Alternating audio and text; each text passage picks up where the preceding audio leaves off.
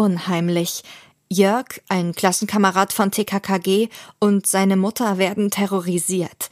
Jörgs Stiefvater, steinreicher Computerfabrikant und teuflischer Erfinder, war nach Zerwürfnissen mit seiner Frau vor einem Jahr gestorben. Er hatte geschworen, sich aus dem Jenseits zu rächen. Ein gruseliger Fall für TKKG.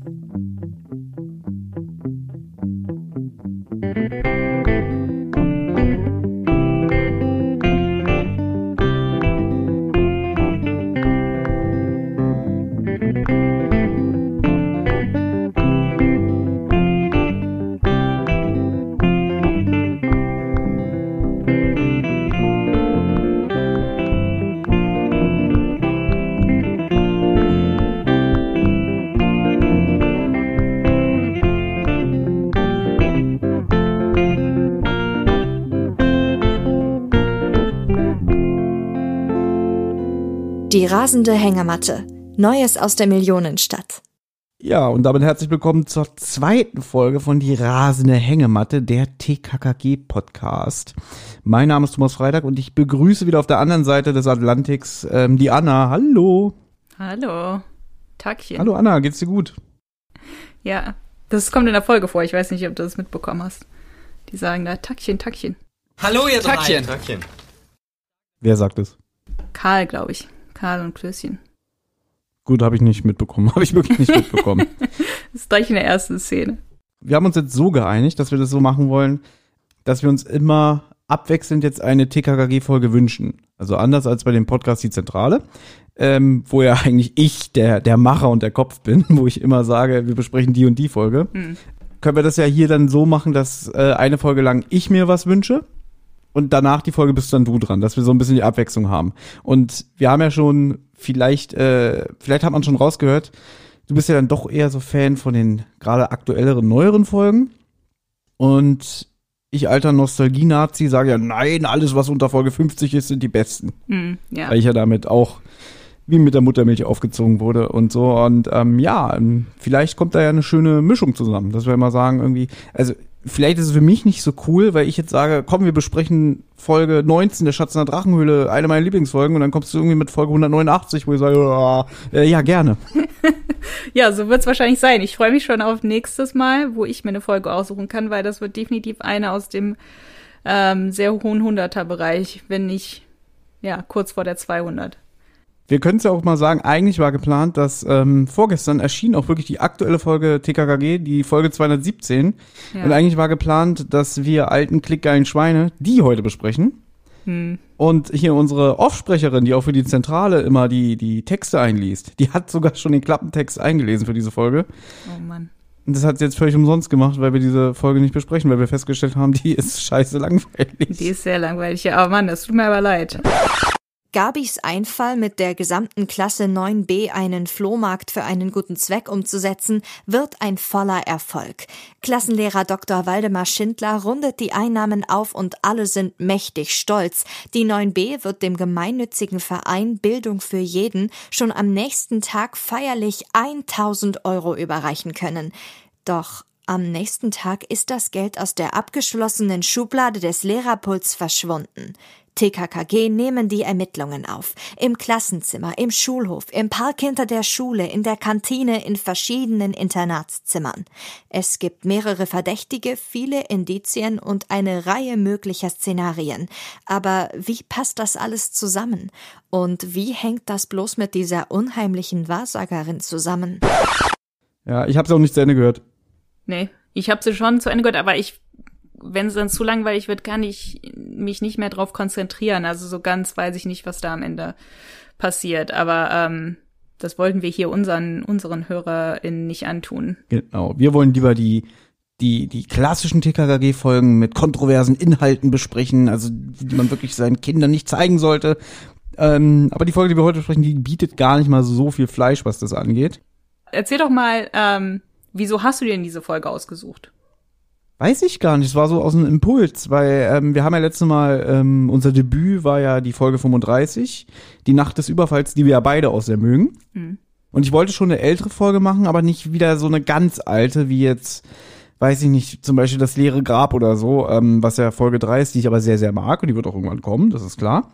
aber ich dachte vielleicht sowas so im Mittelfeld, was aber trotzdem eher so noch mehr zu den Anfangszeiten von TKKG ist, als so was aktuelles. Und diese Folge, wir können jetzt auch mal den Titel sagen, ist die Folgennummer 82 mit dem Titel Spuk aus dem Jenseits. Und vielleicht kann ich schon mal einleitend dazu sagen, das ist eine Folge, die habe ich gehört, da war ich jetzt nicht mehr so klein, weil die ist ja von 1992. Mhm. Und vielleicht, ich habe sie mir damals aus der Bibliothek auch wieder ausgeliehen, weil ich hatte kein Geld, meine Mutter hat mir sowas nicht gekauft. Ich glaube, ich habe sie, glaube ich, 93 oder 94 das erste Mal gehört, also so mit 11, 12, wo mich jetzt Hörspiele nicht mehr so gegruselt haben wie mit 8 oder 9. Mhm. Aber bei der Folge war das damals, ich habe die äh, zum Einschlafen im Bett gehört und sie hat mich wirklich gegruselt. Das kann ich mir vorstellen. Ich habe die Folge, ähm, glaube ich, nicht als Kind. Also ich habe die nicht auf dem Schirm gehabt, dass ich die als Kind gehört habe. Ähm, aber ich kann verstehen, dass die ein Kind, ja, gruseln würde. Da können wir dann auch näher drauf eingehen, wenn wir soweit sind, ja. Ja. So, ich dachte, die ist eigentlich als schöner Einstieg so, so im Mittelfeld. Also ich befürchte, dass dann nächste Mal so eine Folge von 2010 kommt oder so, aber ich lasse mich überraschen. Kann passieren, ja. Ja, das kann passieren. Ähm, es ist ja immer so ein bisschen Sitte. Ich habe ja bei Zentral immer so ein bisschen die allgemeinen Fakten, die ich aber in diesem Podcast gar nicht so auf die Spitze treiben will. Ich kann dazu nur sagen, dass der Autor ist natürlich Stefan Wolf, alias Rolf Kalmutschak. Und als Buchband ist es die Nummer 63. Ich glaube auch von 92, da habe ich jetzt gar nichts gefunden. Das Einzige, was ich gefunden habe, dass die Neuauflage von 2004 ist oder so. Okay. Wie gesagt, das Hörspiel ist von 1992 und erschien am 22.09.2006 auf CD. Und der 22.09. ist der Geburtstag von Olli. Schön, oder? Schön. Auch der, Achtung, jetzt kommt ein Running Gag, den ich immer mache, ist auch der Geburtstag von Klaas Häufer Umlauf. Und kannst ja denken, zu, wenn ich jetzt von beiden eine Einladung kriegen würde, zu wem würde ich lieber gehen? Naja, ich lasse es unkommentiert. Du weißt, glaube ich, zu wem ich lieber gehen würde. Zu Olli. Ja, natürlich, natürlich. Na, ist doch schön. Ja. Hast du noch irgendwelche einleitenden Worte oder hast du noch irgendwas auf dem, Fer äh, auf dem Herzen, auf dem Fersen wollte ich gerade sagen. Ähm, hast du irgendwas auf dem Herzen, was du noch loswerden möchtest, bevor wir gleich in Midi, Midi Res gehen? Ich kann nicht mehr reden. Ich kriege ja auch Nachrichten. Ich muss dazu sagen, ich kriege keine stabile Internetleitung mit der Anna, dass ich sie auf meinem Laptop sehe. Also habe ich dich auf meinem Handy und die Notizen auf meinem Laptop. Und jetzt kriege ich hier schon wieder irgendwelche Twitter-Nachrichten. Simon Kretschmer hat ein, Fo Kretschmer hat ein Foto getwittert. Das lenkt mich ab. Okay. Ja, ich habe nichts Besonderes. Ich habe nur, wir machen das ja nicht so äh, wie bei Zentral, wo wir jetzt immer das Cover und so besprechen und den Klappentext vorlesen und sowas. Aber in dem Fall ähm, würde ich vielleicht schon einen Blick auf das Cover werfen und dich fragen, was du von Klößchens Ohren hältst. Ähm, ich bin der Meinung, das ist nicht Klößchen auf dem Cover. Ach, das ist Jörg? Ich glaube, das ist der Jörg, ja. Ich glaube nicht, dass das, weil für Willi ist er zu schlank und für Karl sieht er, Ist er äh, Karl hat klein? eine Brille. Genau, also ich glaube, Ja. das soll der Jörg sein. Ach, das soll der Jörg sein. Okay, ich dachte irgendwie, das sollte Klößchen sein. Aber okay, dann was hältst du von Jörgs Ohren? Ich habe mir die Ohren jetzt gar nicht angeguckt, wenn ich ehrlich bin. Ähm, ich war auch zu faul, meine alte MC auszugraben, weil ich weiß, dass sie das Cover nochmal leicht überarbeitet haben. Aber ich sehe es hier gerade auf der TKKG-Site. Ich kann es aber nicht erkennen. Ich bin ein alter Mann inzwischen. Okay, ich erzähl's dir. Die Ohren sehen so aus, als wären die wie von einem Kind. Also wie, weißt du, wenn ein Kind Ohren malt, man kann ja Ohren nicht so gut malen, weil die sind ja, sag ich mal, angelegt, ja. Und ein Kind malt ja Ohren dann so übergroß und so vom Kopf abstehend. Und so sind die So male Ohren. ich Ohren immer noch. und so sind die Ohren vom Jörg auch. Die Ohren vom Tarzan oder vom Tim, hier heißt er ja mittlerweile schon Tim, sind normal. Aber die Ohren vom Jörg sehen so wie, oh, ich habe vergessen, dass der ja auch noch Ohren hat und dann hat der dann auch ein paar Ohren dazu gemalt. Ich sehe es, es sieht aus wie so ein Griff von einem Topf, ja, der so absteht. ja, die sind riesig. Aber lustigerweise, die Gesichtsfarbe von Tim, ich finde, Tim sieht aus wie ein Zombie oder wie Frankenstein. Ja, der sieht irgendwie äh, leicht irgendwie lila oder so violett aus, ne? Das sieht nicht so ganz gesund aus. Wir wissen ja, er ist ja so ein Sunny Boy, so ein brauner Typ, ne? Mm. Deswegen wird er auch oft für einen äh, Italiener und so gehalten in den frühen Folgen. Aber das sieht ja, sieht ja nicht so gut aus. Eigentlich, ich finde das Cover eigentlich recht stimmungsvoll, wenn ich ehrlich bin. Mm. darf man jetzt auch nicht so genau raufgucken, weil wenn man dann schon anfängt, wieder die Ohren zu analysieren, ne? Na gut, die springen einem förmlich ins Gesicht. Mir ist noch was aufgefallen. Die Tür sieht auch komisch aus. Also, Mhm. wenn das ein, ich dachte immer, das ist eine Doppeltür und heute beim Betrachten habe ich festgestellt, hey, das ist ja nur eine Tür. Aber so wie die Tür im Winkel gezeichnet ist, wie sie geöffnet ist, sieht sie zu klein aus. Also ich stimmt. finde, es sieht aus, als würde die Hälfte von der Doppeltür fehlen. Das stimmt, die Tür ist zu klein gezeichnet, ja. Aber es ist ja auch eine Doppeltür im Hörspiel. Es muss ja eine sein, können wir ja später drauf kommen. Aber es ist, ich glaube, es muss eine Doppeltür sein vom Hörspiel her. Aber gut. Klappentext lassen wir weg. Mhm. Das hat eventuell unsere Lisa eingesprochen. Ich muss äh, das nochmal in Auftrag geben. Ähm, ja, dann fangen wir doch einfach an. Gut. Wir sind bei Familie Dämonius. Also der Erzähler fängt an und sagt, Jörg Dämonius steht am Tor und wartet auf TKKG. Oder TKKG ohne Gabi. Ähm, und da kommt das vor, dass die sich dann begrüßen und dann heißt es Tachchen, Tachchen. Und das fand ich äh, süß. Ach, Ähm, da ist das Tachchen, Tachchen. ja. Habe ich aber auch erst, Okay, habe ich nicht mitbekommen. Nee, habe ich auch erst irgendwie nach dem dritten Hören oder so mitbekommen. Ähm, ja, und Jörg kommt sich lächerlich vor, weil wer glaubt schon an Spuk? Also es wird schon sofort eingeleitet. Jörg hat die speziell dafür eingeladen, aber seine Mutter weiß von nichts. Gut, du kannst mir auch ruhig helfen, weil jetzt merke ich, irgendwie sind meine Notizen vielleicht doch relativ dünn. Weil jetzt weiß ich gerade gar nicht mehr, wie die Unterhaltung ist. Das, ähm, Also ich kann ja mal sagen, wie ich es aufgeschrieben habe. ja. Tim, Karl und Willi kommen der Einladung ihres Klassenkameraden Jörg Demonius nach, bei ihm und seiner Mutter in deren Villa zu übernachten. Ja. Und es stellt sich heraus, dass Jörg und seine Mutter von seinem Stiefvater Albrecht Demonius terrorisiert werden. Die Sache hat aber einen Haken. Albrecht Demonius ist schon seit über einem Jahr tot. Ja. Hier war ich noch so in diesem, diesem Modus, so, so kurz wie möglich runter äh, zu schreiben. runterzubrechen. Okay, jetzt aber ich weiß jetzt gerade gar nicht, ähm, das ist, dann sind die schon in der, die gehen schon rein in die Burg und dann erzählt er ihm schon von dem Das ist eine Villa, das ist keine Burg. in der Villa. aber es wird so beschrieben. Ich glaube, jemand sagt, das ist ja fast wie eine Burg hier oder so, sagt glaube ich der Tim. Also Tim sagt dann auch ähm, gleich so, das ist aber ganz schön düster und beklemmend hier. Also da stelle ich mir halt das wirklich auch richtig so ein altes Herrenhaus, wie sagen wir jetzt mal wie aus Resident Evil. Ich weiß nicht, ob du Resident Evil gespielt hast oder Nein. dich da auskennst. Schade. Ist gerade im Xbox Store für Games with Gold. Also nicht, dass ich dafür Geld kriegen würde, aber Ich habe keine Xbox. ist ja nicht schlimm. Ja, aber nee, mir kam es auch so vor wie in der Burg. Also die Stimmung ist auch wirklich wie in der Burg, ne? Es halt auch und so. Nachdem Tim sagt irgendwie, wie hältst du das denn hier aus? Da sagt ja auch der Jörg irgendwie, wieso, ich bin damit aufgewachsen, weil der Dämonius hat ja rein geheiratet, also noch sein leiblicher Vater, der ist ja auch schon irgendwie seit zwei Jahren tot oder so. Mit dem haben die da früher gewohnt. Und dann kam halt der Dämonius und der ist ja jetzt, habe ich das jetzt richtig verstanden? Der Vater ist vor zwei Jahren gestorben und der Dämonius vor einem Jahr. Ich, ich weiß nicht, wann der Vater gestorben ist. Ich glaube, der ist schon vor längerem gestorben. Nee, ich glaube, der war nicht so lange tot. Oder habt die, ich bin der Meinung, dass der, sein Vater vor zwei Jahren gestorben ist. Das habe ich mir jetzt aber wieder nicht notiert, weil ich dachte, das ist nicht wichtig. Das kann ich mir nicht vorstellen, weil die Mutter sagt doch, wir haben uns dann auseinandergelebt und Das kann aber manchmal schnell gehen. Du weißt ja, so die ersten drei Monate hat man immer Schmetterlinge im Bauch und äh, dann ist Aber- alles toll. Und vielleicht, vielleicht haben die ja Holz über Kopf geheiratet. aber der ist ja erst seit einem Jahr tot und du sagst, der andere ist seit zwei Jahren tot, also waren die nur ein Jahr zusammen, glaubst du? Anscheinend. Ich kann es dir nicht mehr sagen, weil ich habe es mir nicht notiert. Und die hat den so, den anderen sofort geheiratet, nachdem der andere Mann gestorben ist. Das kann ich mir nicht vorstellen. Ich glaube, das ist der schon länger tot. Ich weiß jetzt aber auch nicht mehr genau, wie lange. Ich kann es mir ehrlich gesagt auch gerade nicht vorstellen. Äh, ich habe irgendwie die Zahl zwei im Kopf. Aber ist egal, wir können darüber jetzt eine halbe Stunde noch debattieren. Ja, ja. Aber ich glaube, das langweilt unsere Hörer. Aber ich fand's merkwürdig, dass er den Namen von dem Stiefvater übernommen hat, weil der heißt ja auch, er heißt ja auch Jörg Dämonius, der Vater hieß mit Nachnamen Dämonius. Ähm, Das fand ich irgendwie merkwürdig. Ich kenne auch jemanden aus der Schule, die hat auch den Namen von dem Stiefvater übernommen. Aber mich wundert's ein bisschen, wenn der Vater gestorben ist und dann finde ich das nochmal was an. Wenn da eine Scheidung ist, vielleicht war der Vater auch nicht irgendwie so der Beste oder sowas, dann kann ich mir das vorstellen, dass man dann den Namen von dem Stiefvater vielleicht übernimmt. Aber wenn der nur gestorben ist und man vielleicht eigentlich ein gutes Verhältnis hatte, dann ist das vielleicht ein bisschen ungewöhnlich. Ich weiß es nicht.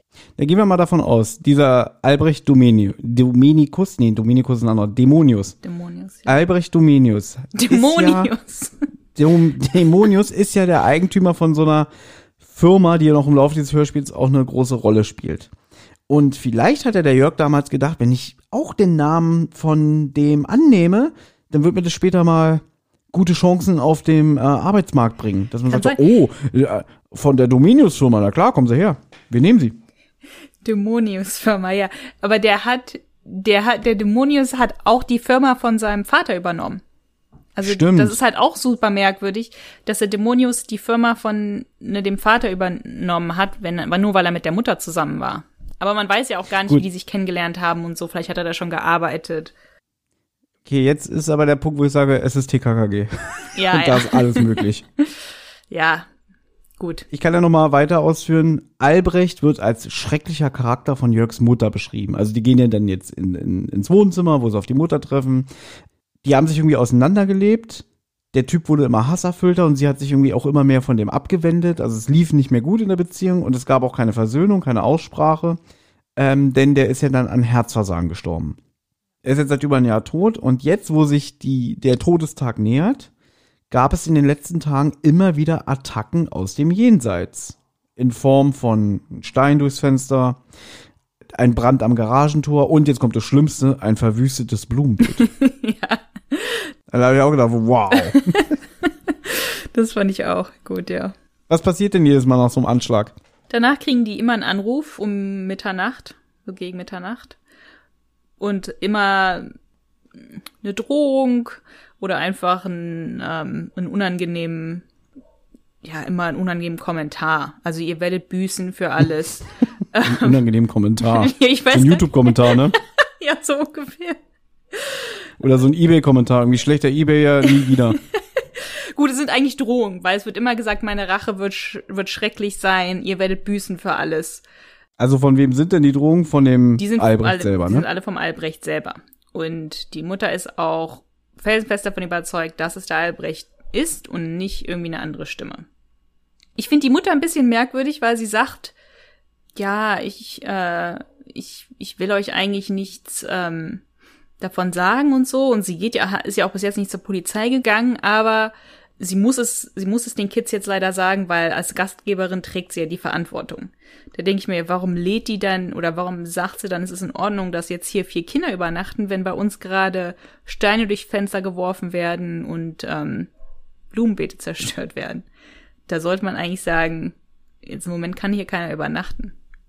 Na gut, die kommt jetzt auch im weiteren Verlauf dieses Gesprächs nicht so als die sicherste Person rüber, also was so ähm, das Nervenkostüm angeht oder so. Und vielleicht freut sie sich ja dann darüber, dass da noch andere sind. Und ich denke mir mal, der Jörg, der wird ja wahrscheinlich in den höchsten Tönen von der TKKG-Bande geschwärmt haben. Ja, da gibt's diesen Tim. Das ist der Held der Schule, der schlägt alle zusammen. Der ist äh, Kämpfer für die Gerechtigkeit. Und die Gabi ist, ist bildhübsch und der Klößchen ist ein Fundskerl und so weiter und so fort. Und ähm, auch wenn Jörg ja nicht gesagt hat, warum er die einlädt, denkt sie sich vielleicht, okay, das sind gerade so schwere Zeiten, vielleicht tut es meinem Sohn auch ganz gut, wenn ähm, Mitschüler von ihm hier sind und uns ein bisschen auch als Zeugen dann fungieren, sagen wir mal so, wenn dann wieder was passiert. Klar, sie könnte sagen, es tut mir leid. Ähm, sie sagt ja auch, ähm, als Gastgeberin sehe ich mich verpflichtet, euch das zu sagen. Aber habe ich nie drüber nachgedacht. Also warum, Gegenfrage, warum sollte sie es verbieten? Ja, weil den Kindern was passieren könnte, wenn dort, da wurde ja auch so eins, was wir vergessen haben, Brand wurde gelegt. Es könnte ja den Kindern was nee, das hatte ich passieren. gesagt. Hast du gesagt gehabt? Okay. Ja, es könnte ja den Kindern was passieren. Und dann hat sie ja, dann hat sie ja tatsächlich die Verantwortung, wenn da Kinder bei ihr übernachten. Es ist TKKG. Ja, ich habe doch gesagt, Jörg hat gesagt, der Tim, der kann alles. Dann wird sie gesagt, dann ist okay. Ja, aber du hast mich gefragt, warum sollte sie es denn verbieten? Und jetzt habe ich dir Ja, okay. eine Erklärung dafür gegeben. Gut, aber sie will, ist ja auch nicht zur Polizei gegangen bis jetzt, was ich auch nicht verstehe, weil sie sagt so, ja, mir wird keiner glauben und so, aber es werden ja Brände gelegt und Sachen durchs Fenster geworfen. Da könnte man Und ja schon. Blumenbeete verwüstet. Und Blumenbeete verwüstet, ganz wichtig. Und ähm, da könnte man ja schon zur Polizei gehen und das wenigstens anzeigen und dann das auslassen mit dem Telefonat, ne? Aber gut. Aber dann wären wir jetzt wieder an einem Punkt, was wir auch ganz oft bei Zentrale sagen. Äh, wenn die jetzt nämlich zur Polizei gehen, dann ist die Folge vorbei. Ja, ja, Ja, es ist Gut. leider so, ne? gut, ja. Sie kann sich ja auch die Vorgänge nicht erklären. Sie versteht nicht, warum werden die ähm, terrorisiert. Und sie sagt auch, ja, ich habe seine Stimme am Telefon erkannt, aber ich weiß, dass er nicht mehr am Leben ist. Und Tim geht auch sehr rational an die Sache ran und er vermutet und sagt, naja, kann es sein, dass er seinen Tod eventuell vorgetäuscht hat. Und dann sagt sie, nee, der lag drei Tage aufgebahrt, damals in der Leichenhalle. Und danach wurde der Sarg sogar nochmal geöffnet, weil Dr. Beinhard Geiser, merkt euch den Namen, der ist wichtig, sein engster Freund und Mitarbeiter den Leichnam nochmal sehen wollte, denn er kam gerade von einer Amerikareise zurück. Richtig. Also, die, das Ende der Unterhaltung zwischen den beiden. Tim gibt sich damit so ein bisschen zufrieden. Und dann ist Auftritt von Herrn Karlich. Ähm, den hört man dann reinkommen. Jörg bringt ihn rein. Das ist der Bestattungsunternehmer und behauptet, er hätte den Albrecht Dämonius gesehen und er hätte ihm da auch zugenickt. Ähm, aber der wirkt recht, da finde ich, wirkt der noch recht vertrauenswürdig. Man glaubt dem das auch, weil er sagt, ähm, er sagt auch, naja, vielleicht hat er einen Zwilling, weil es kann ja nicht sein, dass es wirklich der Albrecht ist, aber es muss ja dann irgendwie ein Zwilling sein, weil die Ähnlichkeit war wohl frappierend. Nur noch um das ergänzend zu sagen, es klingelt an der Tür und ähm, Gabi kommt, stößt jetzt dazu denn die war ja noch unterwegs, einen Blumenstrauß für Frau Dämonius zu organisieren. Und da ist der Herr Karlich dabei. Und wie du schon gesagt hast, er ist zwar der Bestattungsunternehmer, aber was ich ganz geschickt finde, ähm, ich habe die Folge auch heute zweimal gehört, einmal so und dann einmal mit Notizen. Und beim ersten Mal dachte ich irgendwie so, dieses Stilmittel, man hätte es ja auch anders erzählen können, dass der Typ sagt, stellen Sie sich mal vor, ich habe Ihren Mann gesehen. Aber ich finde es ganz geschickt erklärt, dass er sagt, passen Sie auf, ich habe jeden Tag mit dem Tod zu tun. Also, das ist meine Arbeit. Und deswegen glaube ich nicht an Gespenster. Das kann ich mir gar nicht erlauben. Deswegen geht er automatisch davon aus, ihr Mann muss einen Doppelgänger oder einen Zwillingsbruder haben. Eine andere Lösung gibt es nicht. Genau, ja. Naja, Frau Dämonisch sagte dann immer, ja, das kann aber nicht sein und nein. Und das ist eigentlich gut gemacht, dass du hast trotzdem so ein beklemmendes Gefühl, weil du glaubst, irgendwas, irgendwas ist hier ganz komisch und du hast gerade von diesen ganzen Attentaten gehört, die ja eigentlich Herr Karlich nicht wissen kann. Und dadurch äh, rundet es das Ganze so ab. Ja, das ist gut, das ist ein gutes Stilmittel sozusagen, dass man jetzt noch von einer dritten Person, die recht vertrauenswürdig wirkt, weil er der Bestatter ist und weil er ja auch sagt, ne, es muss ja ein Zwilling sein und so, dass man denkt, ja, Moment mal, irgendwas, was ist denn da los? Also lebt er wirklich noch? Vielleicht lebt er ja tatsächlich noch. Vielleicht hat er wirklich einen Zwilling, vielleicht hat er wirklich einen Doppelgänger wie auch immer. Also es ist, die Spannung bleibt, ähm, also es, es baut die Spannung gut auf, finde ich. Ja, und ähm, Frau Dämonius, ähm, habe ich mir aufgeschrieben, ist sehr mitgenommen. Das merkt man so an der Stimme. Und bittet den Herrn Karlich um Stillschweigen. Und er sagte dann auch, ja, ich fühlte mich halt verpflichtet, Ihnen das zu sagen. Und damit endet auch die erste Szene. Überleitend in die nächste sagt dann der Erzähler, dass die TKKG-Bande natürlich nicht an Geistergeschichten glaubt. Auch nicht, dass der Albrecht aus dem Jenseits zurückgekehrt ist, um sich an seiner Frau zu rächen. Also suchen sie zusammen am nächsten Tag den Leibarzt von Dr. Albrecht auf. Zusammen mit Jörg. Ähm, und der Arzt heißt Dr. Blechbart. Hast du denn den Sprecher erkannt? Ja, Inspektor Kotter. Sehr gut. Mhm. Ach so, also Moment mal ganz kurz. Das ist schon am nächsten Tag, ja? Das wird gesagt, dass es am nächsten Tag ist, weil ich war sehr verwirrt, dass die ich dachte, ich hatte das Gefühl, die machen sich dann sofort auf und ich war verwirrt, weil ich dachte, es wäre schon abends. Ich habe immer gedacht, das ist äh, abends. Nee, ich glaube, es ist auch wirklich der nächste Tag, weil dann ja dann am nächsten Abend auch was wieder passiert. Und es passt ja auch so zur Stimmung. Also ich habe mir das immer so gedacht, ich kann es dir gar nicht sagen, ob es der gleiche Tag ist, aber es passt ja irgendwie, die waren bestimmt am Tag in der Schule, sind dann nach Hause gefahren, haben ihre Sachen geholt, weil sie ja da übernachten. Und dann ist es ja schon recht spät. Und dann passt ja auch diese Atmosphäre, ja. dann so eine Gruselgeschichte zu erzählen. Ja, ja, deswegen, ich hab, war verwirrt, dass es irgendwie noch am selben Tag gewesen ist. Aber wenn du sagst, es war am nächsten Tag, dann macht es mehr Sinn. Man kann das jetzt auch ein bisschen runterbrechen. Die fragen den Arzt, besser gesagt, sie konfrontieren ihn damit, dass sie glauben, Dämonius sei noch am Leben. Der Dr. Blechbart versichert aber, nein, kann nicht sein, der war herzkrank und er ist definitiv gestorben. Also glaubt er nicht. Ja. Er findet die Geschichte zwar sehr faszinierend von diesem Doppelgänger, mhm. aber er sagt gleich, kann nicht sein, der ist tot. Ja.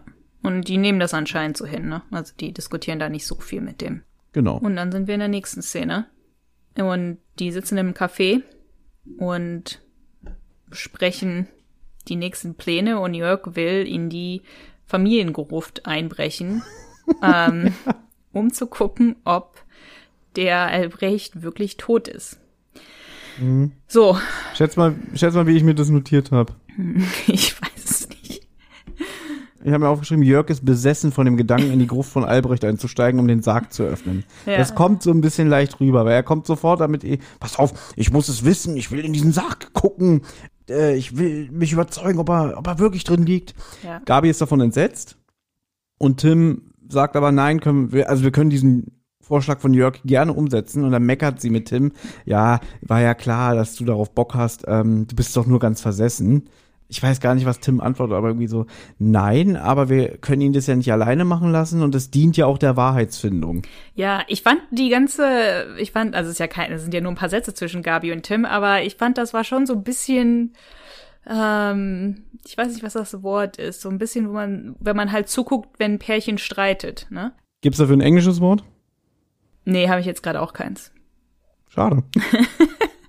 Weil Gavi sagt ja, du kannst es kaum erwarten, in die Gruft zu steigen. Du hast ja nur so zum Schein ge- gesagt, dass es strafbar ist. Und dann ist Tim sogar so ein bisschen beleidigt, ne, und sagt irgendwie, nee, da, also da schätzt du mich jetzt wirklich falsch ein, Gabi, also dass du das von mir denkst. Und das ist so, so ein bisschen so eine bedrückende Stimmung, finde ich, so, wo man sich denkt, so, oh, ja, wie lösen die das jetzt? Aber es wird eigentlich nicht wirklich gelöst. Gabi sagt dazu, glaube ich, gar nichts. Aber fand ich, fand ich gut. Ich habe mir dazu notiert, Videospielmusik im Hintergrund. Das weiß ich jetzt gerade gar nicht mehr. Das klingt wie so, so ein Videospielautomat, der, der die ganze Zeit im Hintergrund rumdudelt. Ja, das kann sein. Als nächstes wollen sie den Bestattungsunternehmer Karlich genau unter die Lupe nehmen und machen sich dann auch auf den Weg zu seinem Haus. Also ich finde, dass es relativ schnell jetzt geht. Also so der ganze Anfang. Auf der Straße vor Karlichs Haus steht ein Mercedes genau auf dem Fahrradweg geparkt. Ich habe es mir notiert unter erste Konfrontation. Ich habe es mir so notiert. Der Typ hat auf dem Fahrradweg geparkt, der Typ steigt gerade aus, der will gerade das Auto ne, ähm, zumachen und Tim hält genau vor dem an und ich habe mir notiert. er bittet den Mann freundlich, den Wagen umzuparken, der wohl unbeabsichtigt den Fahrradweg versperrt hat. Freundlich. Ich finde, er lässt da wieder den Larry raushängen. Ich habe es mir so notiert. Ja. Tim droht den Fahrer, ihn anzuzeigen. Die anderen machen Bemerkungen. Ja, ein Strafzettel sei aber nicht genug. So ein Typ, der zahlt es aus der Portokasse. Nein, das muss richtig wehtun. Und dann muss ich jetzt wirklich sagen, der Typ fühlt sich zu Recht angegriffen. Ja, man kann es aber reden, dass er ein Arschloch ist und da sein Auto genau auf dem Fahrradweg abstellt. Das nehmen wir mal einfach so hin. Ist ein Arschlochverhalten. Aber da kommen dann wieder so vier Abgebrochene an Ja. und so, oho, was ist denn hier los? Da, da müssen wir wohl mal Hand anlegen, ne? Und er sagt dann, wenn ihr meinen Wagen auch nur anfasst, ich prügel euch zusammen. Das ist auch jetzt vielleicht ein bisschen übertrieben, aber es ist halt ein TKKG-Stilmittel, das wissen wir. Anstatt, dass die Jugendlichen sagen, ähm, nee, wir wollen keinen Ärger oder ähm, dass sie vielleicht den Schwanz anziehen. Nein, alle lachen eklig und Tim freut sich, dass er in den Notwehrmodus gehen kann. Ja. Und dann fährt der Typ nämlich weg. Weil er, er droht ihm ja auch irgendwie damit, irgendwie, ja, wenn ich jetzt mich bedroht fühle und, und Notwehr anwende, dann werden sie die nächsten Tage im Krankenhaus verbringen. Ja, genau so. Und dann, ja, fährt er sofort weg. Ja, das war natürlich von mir ein bisschen. Ja, er, fährt- er fährt nicht nur weg, die freuen sich dann noch darüber, dass sie ihn erzogen haben. Ja, So, ja, das kann man doch so heimlich durchgehen lassen. ne? Also das ist so ein typischer TKKG-Moment. Stimmt, Ob man Tim die jetzt mag oder so. nicht. Ja. Ja, Tim sagt sogar, ja, man muss sie nur erziehen. Die sind da aber alle sehr extrem drauf, weil ähm, ne, Klößchen ist für Luft rauslassen, Gabi ist für Anzeige, Karl sagt, nein, so ein Strafzettel bezahlt so einer mit links, das muss richtig fühlbar sein. Ganz kurz, Ja. da frage ich mich auch mal, meinst du, die hätten so eine große Fresse, wenn Tim nicht dabei wäre? Manchmal sind auch Karl und Klößchen relativ frech, aber ähm, ich glaube meistens nicht, weil sonst würden sie ja nicht so lachen, wenn er sagt, ich prügle euch windelweich, weil der würde die ja tatsächlich windelweich prüfen, prügeln, wenn Tim nicht dabei wäre. Ja, die, äh, vielleicht war die Frage jetzt auch ein bisschen naiv von mir gestellt. Natürlich würde, würden die auch irgendwelche Sprüche raushauen. Man hat aber so selten so eine Situation. Das, also meistens ist ja immer Tim dabei. Ja, und ja, auch ja. derjenige, der handelt. Ne? Aber man hat ja wirklich so selten Momente, wo man nur Tim und Klößchen, äh, Tim sag ich schon, Karl und Klößchen hat. Das stimmt, ja. Na gut, es ist eine unterhaltsame Szene, aber es ist natürlich, ähm, es ist natürlich irgendwie so ein bisschen lustig, weil die halt, weil der Tim sofort sehr aggressiv auf den Mann zugeht. Ne? Also der, der denkt auch nicht, na kann ja sein, dass es ja mal kurz eilig hatte oder ne, der hat- denkt überhaupt nicht irgendwie, dass vielleicht der Mann das jetzt nicht so böse gemeint hat, sondern der wirklich, der legt sofort los. Ja, das machen sie. Und äh, da sind sie richtig gut drin. Jetzt könnte man auch wieder lästern, mache ich aber nicht, aber Jörg hatte sich etwas abseits versteckt. Ja, das fand ich auch so witzig, als der Tim meinte, ja, Jörg, du kannst aus deinem Versteck rauskommen, wo ich mir auch dachte, äh, wieso, was? Das wird jetzt gut erklärt, denn bei dem Mann handelt es sich um Dr. Beinhard Geiser, der die Firma von Jörgs Stiefvater Albrecht Dämonius übernommen hat und jetzt auch komplett alleine leid leitet. Ich habe leidet geschrieben. Alter, was war denn heute los? Ja, er leidet drunter. Das fand ich auch merkwürdig, dass der Nachfolger jetzt dieser Beinhard Geiser ist. Warum gehört ihm jetzt die Firma und nicht der Mutter? Das kann natürlich sein, dass der, dass die Mutter da nichts mit zu tun hatte. Äh, das können wir jetzt wirklich auseinanderklamüsern. Sagen wir mal, der leibliche Vater von Jörg hat vielleicht die Firma an den Dämonius überschrieben und vielleicht hat ja die Mutter auch gesagt, sie hat keinen Geschäftssinn oder so, sie will damit gar nichts zu tun haben. Und jetzt als dann der, der, der, ich will mal Dominikus sagen, das nervt mich total, Dämonius noch gestorben ist, hat er dann wahrscheinlich noch die Firma an seinen Kumpel da überschrieben. Und vielleicht hat die, die hat bestimmt damit irgendwie noch eine Abfindung gekriegt oder so. Also ich denke mir mal schon, dass die nicht am Hungertuch nagen. Nee, die wirken, die wirken reich, nur die wirken gut betucht. Und vielleicht wollen die auch gar nichts mehr damit zu tun haben, wegen den negativen Erinnerungen, dass sie sagen, oh, bloß die Firma weg, ja, gib mir hier meinen Anteil und tschüss. Weißt du? Ja, gut. Kann sein. Ja, aber das weiß ich auch nicht. Das würde vielleicht im Buch stehen, aber die Zeit hatte ich nicht, mir das Buch noch bei eBay zu bestellen. Ja. Gut, sie gehen jetzt zum, zum Karlich, dem, äh, nee, Entschuldigung, der, der Geiser geht zum Karlich. Genau, das beobachten sie, wie, wie der das Geschäft betritt. Also, also das Bestattungsunternehmen. Das regt Tim zu einigen Überlegungen an. Warum sucht der Nachfolger in der Firma und guter Freund von Albrecht dem, den Mann auf, der Albrecht beerdigt und vor einigen Tagen auf der Straße lebend gesehen haben will? Da vermutet Tim einen Zusammenhang. Und er fragt dann auch ein bisschen nach, ob der Geiser eine Freundin hat oder eine Frau. Und Jörg sagt, er hat eine Geliebte, die Isabel Pilsen, die später auch nochmal eine Rolle spielt. Und nach ungefähr zehn Minuten kommt Geiser wieder und fährt weg.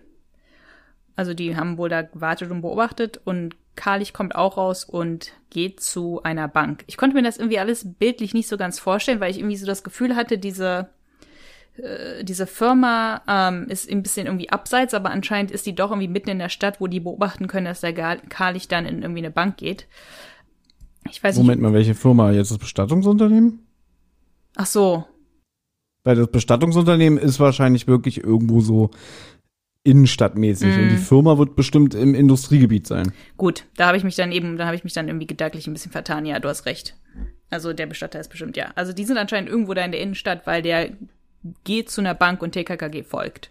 Ich habe mir so ein ruhige, nicht wie so ein Vorort, aber halt wie so eine, wenn ich jetzt äh, von Berlin ausgehe, zum Beispiel, wenn man den Richtung Tempelhofer Damm fährt, da gibt's so abseits so ähm, ganz viele Nebenstraßen, wo auch so Villen stehen und so alles. Mhm. Ich gestern mit dem Auto lang gefahren. Ähm, und die ist schon relativ ruhig, obwohl das eigentlich, du fährst fünf oder zehn Minuten mit dem Auto und bist eigentlich dann ähm, in der City und so, weißt du? Okay. Und trotzdem wirkt es so ein bisschen wie, wie außerhalb. Ja. Ja, ja und so stelle ich mir das ungefähr vor. Ähm, halt so ruhige Seitenstraßen, wo eigentlich nur die ganze Zeit Villen und Einfamilienhäuser stehen. So ungefähr. Mhm. Okay. Auf jeden Fall, ja, Karlich begibt sich zu einer Bank. Die folgen dem natürlich. Und jetzt kommt wieder was, was ich äh, bemerkenswert finde. Ja. Denn ein Bekannter von Tim aus seinem Judo-Club, der lernt dort als Bankkaufmann und schuldet Tim noch einen Gefallen. Ja, das fand ich ein bisschen, ich, ich fand vor allen Dingen ähm, fragwürdig, dass, dass Tim ihn einen Gefallen schuldet, weil Tim ihn vor einer Prügelei bewahrt hat, wofür eigentlich Tim nichts für verlangen sollte, weil ne, auch oft gesagt wird, für eine gute Sache verlangt man nichts und ähm, schon gar kein Gefallen, der strafbar ist. Aber ähm, ja, der Tim sagt, ich habe ihn vor einer Prügelei bewahrt und er schuldet mir dafür noch was. Und lässt sich von dem jungen Bankangestellten jetzt erzählen, was die Ein- und Ausgänge da auf Kalis Konto waren. Gut, man darf jetzt nicht vergessen, wenn die Folge heute erscheinen würde, also da würden ja Datenschutz äh, Verfechter wirklich Alarm schlagen. Ja. Das würde auch nicht gehen. Da würde sich ja auch der, der, der Kumpel, wie heißt er? Ich habe es mir notiert. Otto. Otto Kriegsner. Hm. hm. Otto Kriegsner. Der würde sich ja äh, wirklich extrem strafbar machen. Hätte er wahrscheinlich damals auch gemacht, aber die Folge spielt ja Anfang der 90er oder ist Anfang der 90er entstanden. Und um deine Frage zu beantworten, der Zweck heiligt die Mittel. Mhm. Ja, in einer anderen Folge hätte Tim gesagt, ist kein Problem, ich habe dich vor diesen üblen Rockern bewahrt, ähm, die werden nie wieder Hand anlegen. Äh, schwamm drüber, du bist doch mein Kumpel. Jetzt sagt Tim halt, nee, nee, ich will eine Info. Also äh, werde ich den mal ein bisschen unter Druck setzen. Ja, ja, das finde ich schon ein bisschen fraglich. Weil die wissen, es ist, es ist den Kids ja auch total klar, dass es, dass es strafbar ist. Also die sagen ja alle, das verrät er dir nie, das ist, das ist illegal und so. Und ja, in ja. dieser Folge ist Gabi so ein bisschen die moralische Instanz öfter. Mm. Ja. Gut, aber sie finden auf jeden Fall heraus, dass ähm, der Kalich von ein, vor einem Jahr ungefähr 30.000 D-Mark in Bar eingezahlt hat. Und das war zwei Wochen vor dem Tod von Albrecht Demonius. Also Tim wittert wieder einen Zusammenhang. Ne? Also mittlerweile sagt der Karlich, er hat den, er hat den bestattet, dann hat er den vor ein paar Tagen gesehen und hat er auch noch mal kurz zwei Wochen vor dem Tod von Dämonius 30.000 D-Mark in Bar eingezahlt, was auch dann gegen legale Geschäfte spricht eigentlich. Aber das habe ich nicht so ganz verstanden. Wir können es ja, wir können es ja bereden, weil die Hörer kennen bestimmt die Folge. Hm. Wir wissen ja, dass der Karlich mit dem Geißner unter einer Decke steckt und dass der Geißner auch eine große Rolle spielt, was diesen ganzen Spuk und so angeht. Ja. Warum geht der jetzt zu dem hin? Und egal, was sie da jetzt bereden, wahrscheinlich nochmal, ja, warst du bei der Witwe? Ja, war ich, bla bla bla. Was hast du erzählt und so weiter. Mhm. Und dann rennt der plötzlich zur Bank. Weißt du? Und in meiner Erinnerung war das so, dass der Geißner zu dem Karlich hingeht, ihm dann wahrscheinlich sagt, so, du kriegst jetzt deinen Lohn dafür, dass du diese Story jetzt der Frau erzählt hast. Mhm. Und dass er dann zur Bank rennt und natürlich äh, gierig wie er ist, das Geld haben will. Aber da steht er dann jetzt genau gegenüber die Tatsache, er hätte es ja schon vor einem Jahr eingezahlt. Das heißt, er hatte ja schon das Geld. Oder hatte er dann vielleicht das Verbot, du hast zwar jetzt die 30.000, aber wir lassen mal ein Jahr ähm, Gras über die Sache wachsen und erst in einem Jahr darfst du an das Geld ran, wenn du deinen Job erfüllt hast. Aber das wird alles nicht beantwortet. Das wird alles nicht beantwortet, nein. Ich glaube, dass der. Aber verstehst du, was ich meine? Ich verstehe, was du meinst. Ich glaube, dass der zur Bank rennt, kann auch komplett un nicht im Zusammenhang sein mit dem Besuch von dem Geiser, sondern der geht einfach zufällig zur Bank, aber das ist, wird in der Geschichte halt absichtlich eingebaut, damit man dann herausfindet, dass er halt zwei Wochen vor dem Tod diese 30.000 D-Mark bekommen hat. Ja, aber das ergibt doch keinen Sinn. Das wäre doch so, wie wenn, weiß ich nicht, ich bin jetzt äh, ein Böser und der Drahtzieher kommt zu mir, ich werde beobachtet von der TKKG-Bande mhm. und danach gehe ich in den Supermarkt und dann kommt raus, aha, der hat sich vor, einer, vor, vor einem Jahr eine Flasche Cola geholt und äh, in dieser Cola war Gift. Das ist ein schlechtes Beispiel, ich weiß, ich hatte schon bessere schlechte Beispiele, aber. aber so ungefähr ist das, glaube ich, weil. Es ist so konstruiert, dass, ja, dass es ist konstruiert, äh, nur weil ja. er zur Bank geht, okay, man könnte sagen, er führt sie zu der Bank und Tim sagt, naja, dann wollen wir mal ein bisschen äh, mehr über den erfahren. Mhm. Aber das ist so bescheuert. Da hätte ich es besser gefunden, wenn der wirklich jetzt das Geld bekommen hätte und er rennt schnell zur Bank, um das einzuzahlen. Aber doch nicht vor einem Jahr. Oder er kriegt jetzt die zweite Hälfte. Aber der hat das Geld nicht vom Geiser bekommen, sondern ich glaube, der hat das Geld direkt von Dämonius persönlich bekommen. Und deswegen hat er es halt von einem Jahr, zwei Wochen vor seinem Tod bekommen.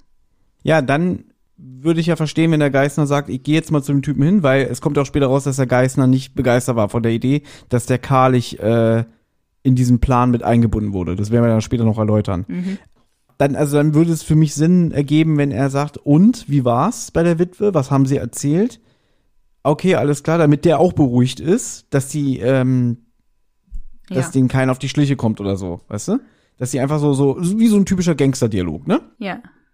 Aber dass der dann halt ich könnte mich jetzt ewig wieder an der Szene aufreiben, das will ich aber auch gar nicht, ne? Aber da, ich denke halt irgendwie, mir gibt es keinen Sinn. Weißt du, er, er geht halt zufällig gleich danach zur Bank, um wahrscheinlich sich einen Kontoauszug zu holen, um sich daran zu ergötzen. Und Tim sagt, ach, kicke mal, den kenne ich doch. Hier, mein, mein Kumpel aus dem Judo-Club, was ich auch witzig finde, die sind beide im gleichen Judo-Club und Tim muss wieder Leute verdreschen, die das auf seinen Kumpel abgesehen haben, hier den Otto, weil der sich nicht wehren kann, obwohl er auch im Judo-Club ist. Na egal. Und der ist ja auch mit, dann ist der dann ja mindestens fünf Jahre oder so älter als er wahrscheinlich, wenn er schon bei der Bank eine Ausbildung macht. Bestimmt. Aber gut. Es ist ein bisschen konstruiert. Es soll einfach nur rüberkommen, dass der Kalicht sehr viel Geld bekommen hat in Bar. Das ist, das ist der einzige Sinn dieser Szene. Genau, 30.000 Mark in Bar vor einem Jahr eingezahlt worden, nämlich am 2.7., zwei Wochen vor Albrechts Tod. Gut. Nächste Szene.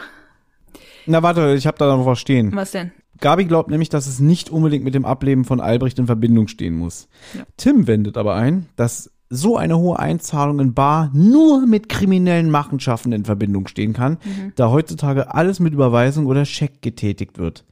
Ja, und dann sagt Gabi auch irgendwie, ja, woher willst du das denn wissen? Ja, das sagt mir mein Instinkt. Ja, gut.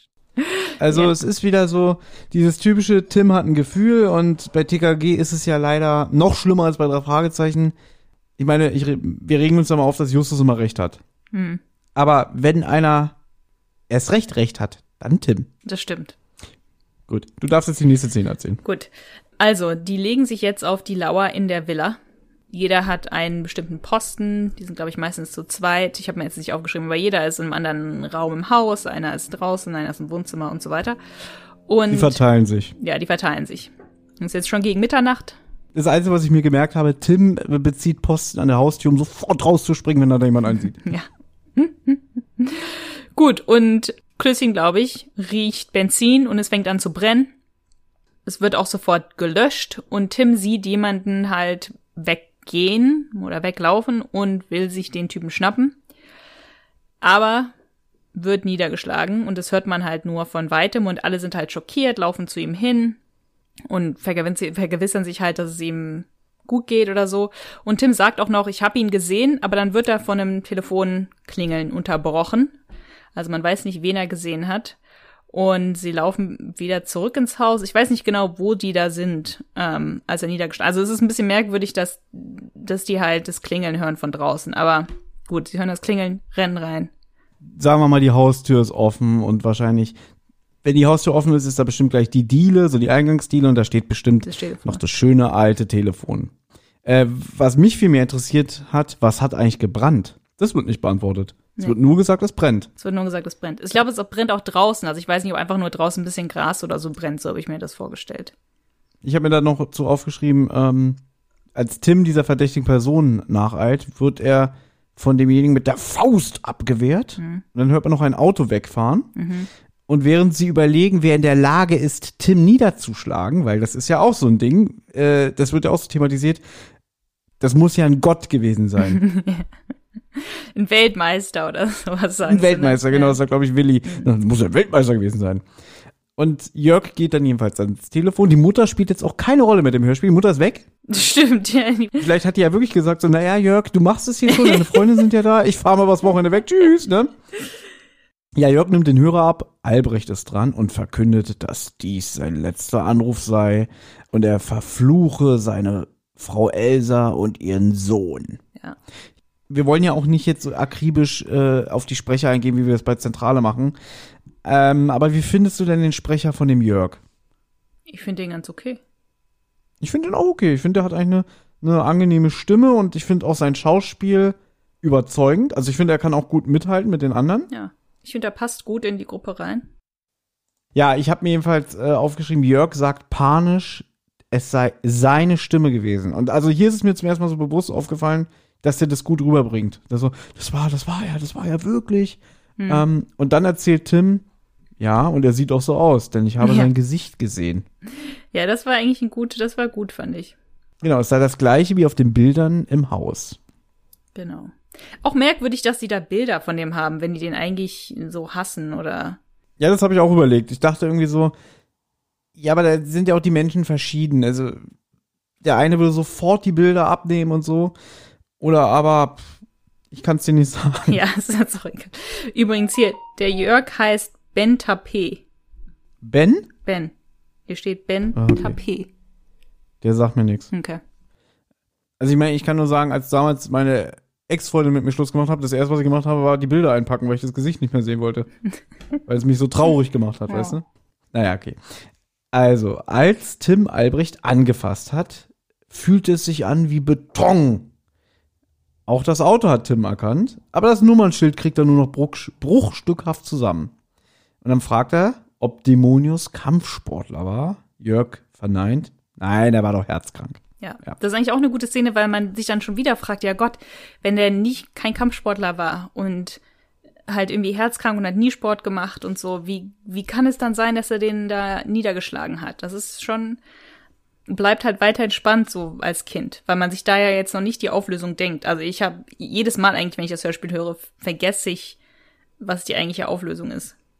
Muss ich aber auch sagen, bis hier finde ich das Hörspiel sehr spannend und gruselig. Ja. Man sagt ja auch noch, ähm, da Tim ja genau das Auto beschreiben kann, auch wenn er nicht das Nummernschild weiß, sagt ja einer, ich glaube Willi, ja, wir haben doch den heißen Draht zur Polizei durch Gabis Vater, der kann uns bestimmt helfen. Und so ist es auch. Gabi kann durch ihren Vater das genaue Kennzeichen des Wagens herausfinden. Das Auto sei auf Dr. Beinhard Geiser zugelassen. Richtig. Also fahren sie. Zu Geisers Firma. Ich habe mir dazu aufgeschrieben, sie betreten unbefugt das Betriebsgelände, auf dem es ziemlich ruhig zugeht. Stimmt, ja. Die, ich weiß nicht, es wird, glaube ich, sogar gesagt, dass sie sich da irgendwo durch, ähm, was sagen sie? Ja, die fahren durch den durch die Schranke durch. Deswegen habe ich mir einfach nur aufgeschrieben, alles klar, unbefugt drauf, alles gut. Genau, und es geht da richtig ruhig zu und das bemerkt auch Jörg, weil er meint, ah, dann stimmt ja das Gerücht. Die meisten Mitarbeiter wurden entlassen und es wird nur noch zu Forschungszwecken hier gearbeitet. Mhm. Das nächste willst bestimmt du erzählen. Hm, Kann ich gerne machen. Klößchen sieht ein Mädchen am Fenster mit einem Puppengesicht. Und das Mädchen winkt Klößchen sogar zu. Und Klößchen ist ganz hin und weg von diesem, von diesem hübschen Mädchen. Und äh, du, dir hat bestimmt gefallen, dass das Mädchen dem Tarzan nicht zuwinkt. Bei ihm geht sie Fand weg. ich super. Fand ich super. Weil normalerweise Tim ja doch immer irgendwie vom Glück begünstigt ist oder so. Aber hier ist es wirklich so Willi und gut, da kommt ja auch noch später die Wendung. Aber Mhm. ich fand's gut, wie Tim dann sagt, na toll, mir winkt sie nicht, da geht sie weg. Ja, das war witzig eigentlich, ja. Und da habe ich mir was ganz kurz, Ja. was er dann sagt. Tim fragt Jörg, ob er wisse, wer die Braut am Fenster Ja. war. Und da habe ich mir aufgeschrieben, Jörg ist aber nutzloser als Karl, weil er niemanden gesehen hat. Ja, also ich fand es irgendwie merkwürdig, ähm, da irgendwie so ein kleines Mädchen, weil sie wird auch, sie wird zwar als hübsch und so, aber mit einem Puppengesicht, die wirkt, wird als sehr klein und jung und so beschrieben und dann für Tim sie als Braut zu bezeichnen, fand ich dann irgendwie ein bisschen befremdlich, aber gut. Jugendsprache halt. Ja, meinst du? Ja. Gut. Eben, äh, TKKG-Sprache. Genau, TKG-Style. Ja. Gut. Mädchen ist halt weg vom Fenster und die sehen dann erstmal Geisers Auto, also das, was die halt, von dem sie halt wissen, dass es Geisers Auto ist, der Mercedes, ne, der halt auf dem Fahrradweg ähm, da geparkt hat. Und dann noch ein Volvo, der vermutlich der, das, der Wagen von letzter Nacht war, ohne Schilder. Genau, die Nummernschilder wurden entfernt. Nummernschilder, das Wort war es, ja. Ohne die Nummernschilder. Die Nummernschilder wurden entfernt. Und dann kommt einer jetzt auf den, auf den Hof. Ähm, Jörg, glaube ich, stellt ihn vor, ne? Als Hugo Büttner, Geisers Assistent. Und der ist recht schroff, der Hugo. Und den Dialog zwischen den beiden fand ich auch ganz lustig, wo Tim halt meinte, ja, hier, dieser Volvo wurde für ein, ne, wurde vermutlich für ein ähm, Verbrechen verwendet ich weiß jetzt gerade nicht genau, ob das jetzt jetzt schon kommt oder gleich, aber wo er halt meint, ähm, ja, das wurde nicht als Fluchtfahrzeug verwendet und so. Und Tim ist da auch nur mal klug und meint halt auch so, von Fluchtfahrzeug habe ich nichts gesagt. Ich habe nur gesagt, ein Verbrechen. Und der Hugo auch so, naja, was denn dann sonst, wenn es ein wenn es kein Fluchtwagen ist. Und Tim sagt irgendwas und dann halt so, man kann auch gemütlich damit wegfahren, wenn man es nicht äh, eilig hat und so. Fand ich ganz witzig. Genau, weil nämlich der Geißner dazu kommt. Ich glaube, der heißt Geiser. Nee, Geißner heißt der. Geißner. Nee, ich glaube, der heißt Geiser. Herr Dr. Beinhard Geiser. Also ich habe äh, im Internet geguckt, da steht Geißner. Weil ich dachte mal erst, der heißt Geißler, aber der heißt Nein, Geißner. im Internet ich steht hab, Geiser. Geiser? Ja. Nicht Geißner? Nee, guck. Lustig, hier steht er sogar jetzt gerade mit Geißler. Also ich habe ihn in allen Varianten. Ich bin mit, also hier in der Sprecherliste steht Dr. Beinhard Geiser. Wer heißt denn überhaupt mit Vornamen Beinhard? Ja, ich weiß, das finde ich ist auch ein ganz, ganz merkwürdig. Da habe ich mir erst irgendwie Weinhard aufgeschrieben, weil ich das nicht richtig verstanden habe. Und dann irgendwann, ja, Beinhard. Wenn, dann gibt's ja den Namen Reinhard. Aber Beinhard? Habe ich auch noch nie gehört. Ich kenne nur Werner Beinhard. Beinhard wie ein Rocker. Beinhard wie ein Shopper.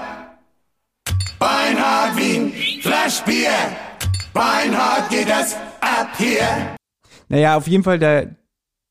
Ich sag jetzt trotzdem Geisner, ist mir jetzt egal. Geiser, stimmt, Geiser, da steht's Äh, richtig, Geiser.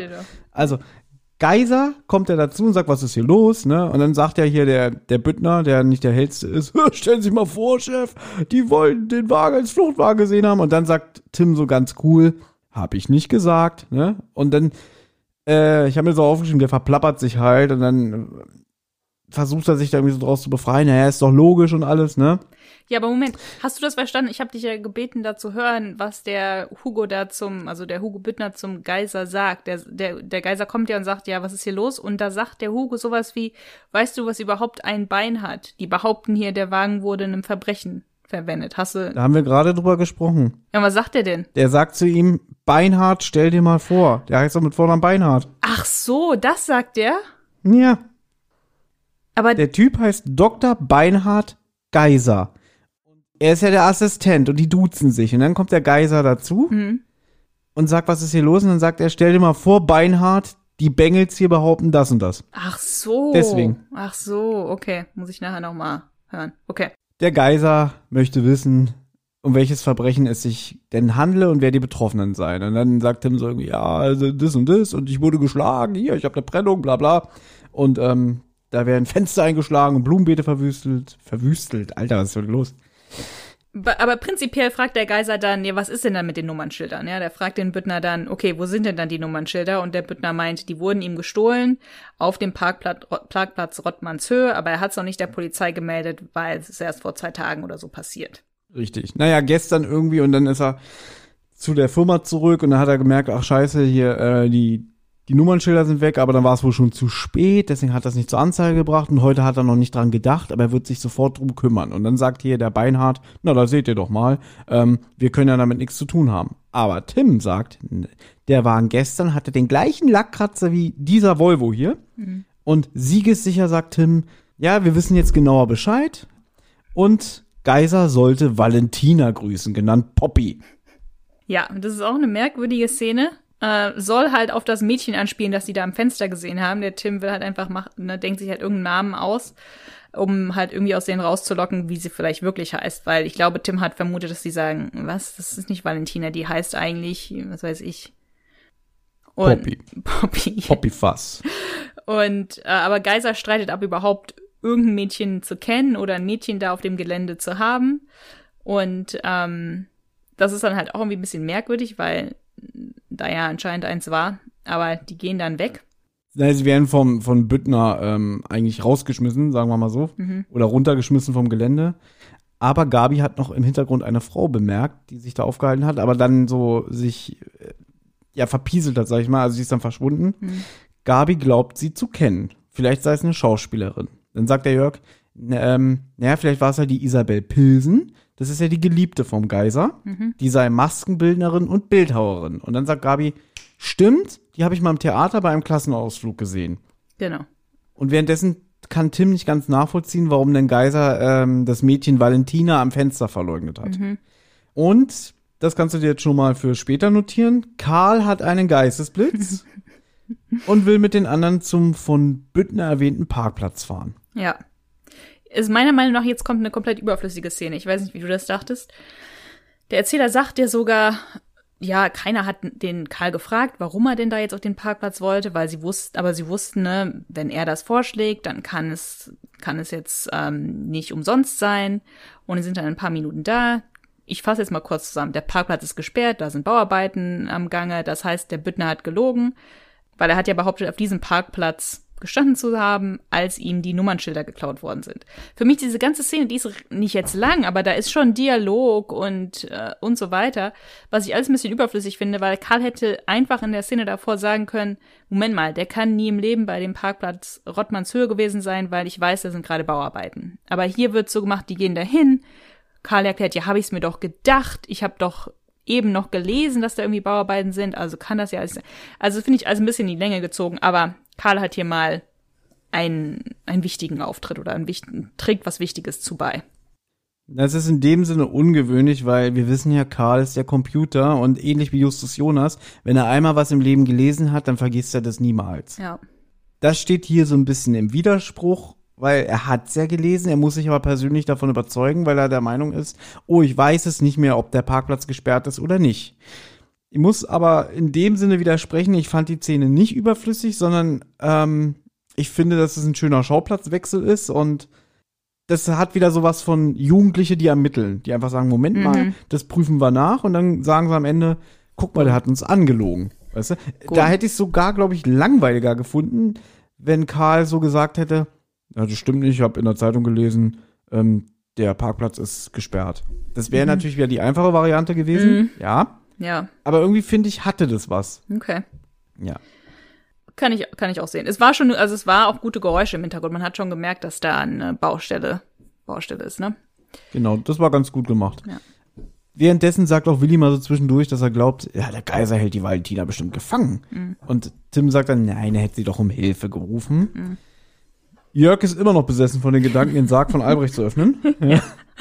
Ja, Tim stimmt ihm zu. Ja, das können wir aber erst nach Mitternacht tun, wenn bestensfalls der nächste Anschlag auf eure Villa war. Also dann danach. genau so ist es. Ich fand's lustig, weil es war irgendwie so, ich weiß nicht, ich glaube, es wurde irgendwie so vom Erzähler gesagt oder Klößchen hat es vielleicht gesagt, ne, ich habe nochmal nachgedacht über die Valentina und dann sagt Jörg, ich habe auch nochmal nachgedacht und ich will wieder in die Gruft. Also irgendwie so jeder hängt so seinen eigenen Gedanken nach und seinen eigenen irgendwie Zielen oder Aber das finde ich auch gut, Ja, das dass halt gut, so ja. jeder für sich überlegt irgendwie, okay, was können wir als nächstes machen? Mhm. Die nächste Szene ist auch kurz, wenn du möchtest. Ich lasse dir den Vortritt. Ja, die ist auch recht kurz, die finde ich auch irgendwie vielleicht ein bisschen Jetzt sag nicht überflüssig. überflüssig. okay. Weil es gibt jetzt sowas wie so einen kleinen Rückblick. Also man kriegt das Gespräch eigentlich nicht mit, aber aus, aber Gabi und Tim unterhalten, also die ganze Gruppe ist immer noch zusammen, aber Gabi und Tim unterhalten sich und sagen halt, sie waren bei Karlich und haben, Tim hat ihn wohl gefragt, ob man das Grab öffnen kann. Und Gabi fragt ihn halt so, ja, warum hast du ihn das eigentlich gefragt und so, ähm, um ihn so ein bisschen aus der Reserve zu locken. Ja, das fand ich Schwachsinn. Ja, Dass die extra dahin fahren und den fragen, sagen Sie mal, wie leicht kann man denn in das Grab einsteigen? ja, eben. Wenn er was damit zu tun hat, wird er ja wohl nicht verraten, ne? Naja, okay, das erklärt aber auch dann später, warum dann der TKKG-Bande auf dem Friedhof aufgelauert wird. Gut, jetzt wo du das sagst, das habe ich gar nicht, habe ich gar nicht so auf dem Schirm gehabt, als ich die Folge gehört habe, weil ich habe mich sogar gefragt, woher, warum sind, warum sind die überhaupt auf dem Friedhof? Also gut, jetzt wo du es sagst, dann macht's schon Sinn, dass die. Es Szene- wird nicht gesagt, aber das war für mich so dann halt der Ja. Schluss. Der Karlich steckt in der Sache mit drin. Ja. Die rennt zu dem hin. Äh, Tim fragt, welches Werkzeug braucht man denn, wenn man jetzt in die Albrecht-Gruft einsteigen will? Das ist nur so eine Frage, ne? Und dann wird der bestimmt gesagt haben, scheiße, ich ruf mal lieber den Geißner an, weißt du? Ja, gut, das dann, während die da stehen und noch darüber reden, was da, was die da beim Karlich besprochen haben, kommt dann Isa Isabel Pilsen mit dem Auto vorbei und die geht wohl zum Karlich, also die ist wohl auch mit da irgendwie involviert und die kleine Valentina ist im Auto geblieben und Klößchen geht hin. Okay, jetzt haben wir aber die Frage beantwortet, weil wenn die gerade beim Karlich waren und die Isabel geht jetzt rein, Mhm. vielleicht war die gerade in der Nähe und er hat sie angerufen, keine Ahnung, und der wird ihr das ja jetzt brühwarm erzählt haben. Ja, aber damals gab's nicht irgendwie Handys, ja, dann war sie in der Nähe und hat sie angerufen und ist sie vorbeigekommen. Aber ist die jetzt auch, auch nochmal zu dem hin und hat gesagt, so, was ist eigentlich mit den 30.000 Mark? Ich weiß, man weiß ja nicht, was die, was, man weiß überhaupt nicht, was die mit dem Karlich besprechen jedes Mal. eigentlich ist die Sache mit dem Karlich doch durch. Warum rennen die alle immer zu dem hin? Keine Ahnung. Es geht nur darum, dass man sieht, die sind irgendwie alle miteinander verbandelt. Ist auch merkwürdig, dass sie die Valentina im Auto hat und so, finde ich. Warum hat die, warum fährt die die rum? Stimmt. Da habe ich gar nicht drüber nachgedacht. Ähm, und die, Aber sie ist ja, sie ist ja Maskenbildnerin. Vielleicht muss sie da noch einige Verbesserungen oder Veränderungen vornehmen. kann sein. Deswegen fährt sie die äh, zu sich nach Hause.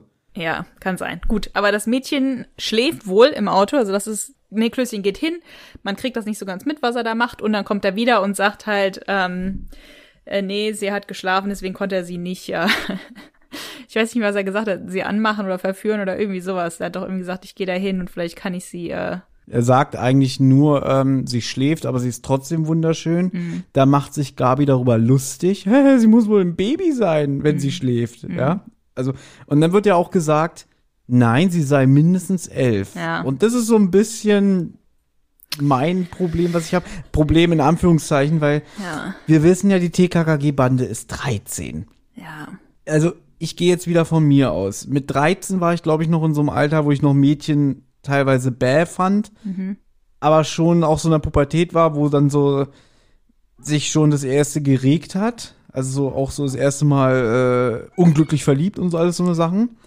Aber ich weiß jetzt, kann nicht mehr nachvollziehen, ob ich mit 13 oh, ähm, Mädchen gut gefunden hätte, was so elf ist, weil mit elf ist man ja eigentlich noch ein Kind. Ja, ich glaube auch nicht, dass das passiert. Das, das, das fand ich auch merkwürdig, das ich, finde ich auch ganz unangenehm zu hören.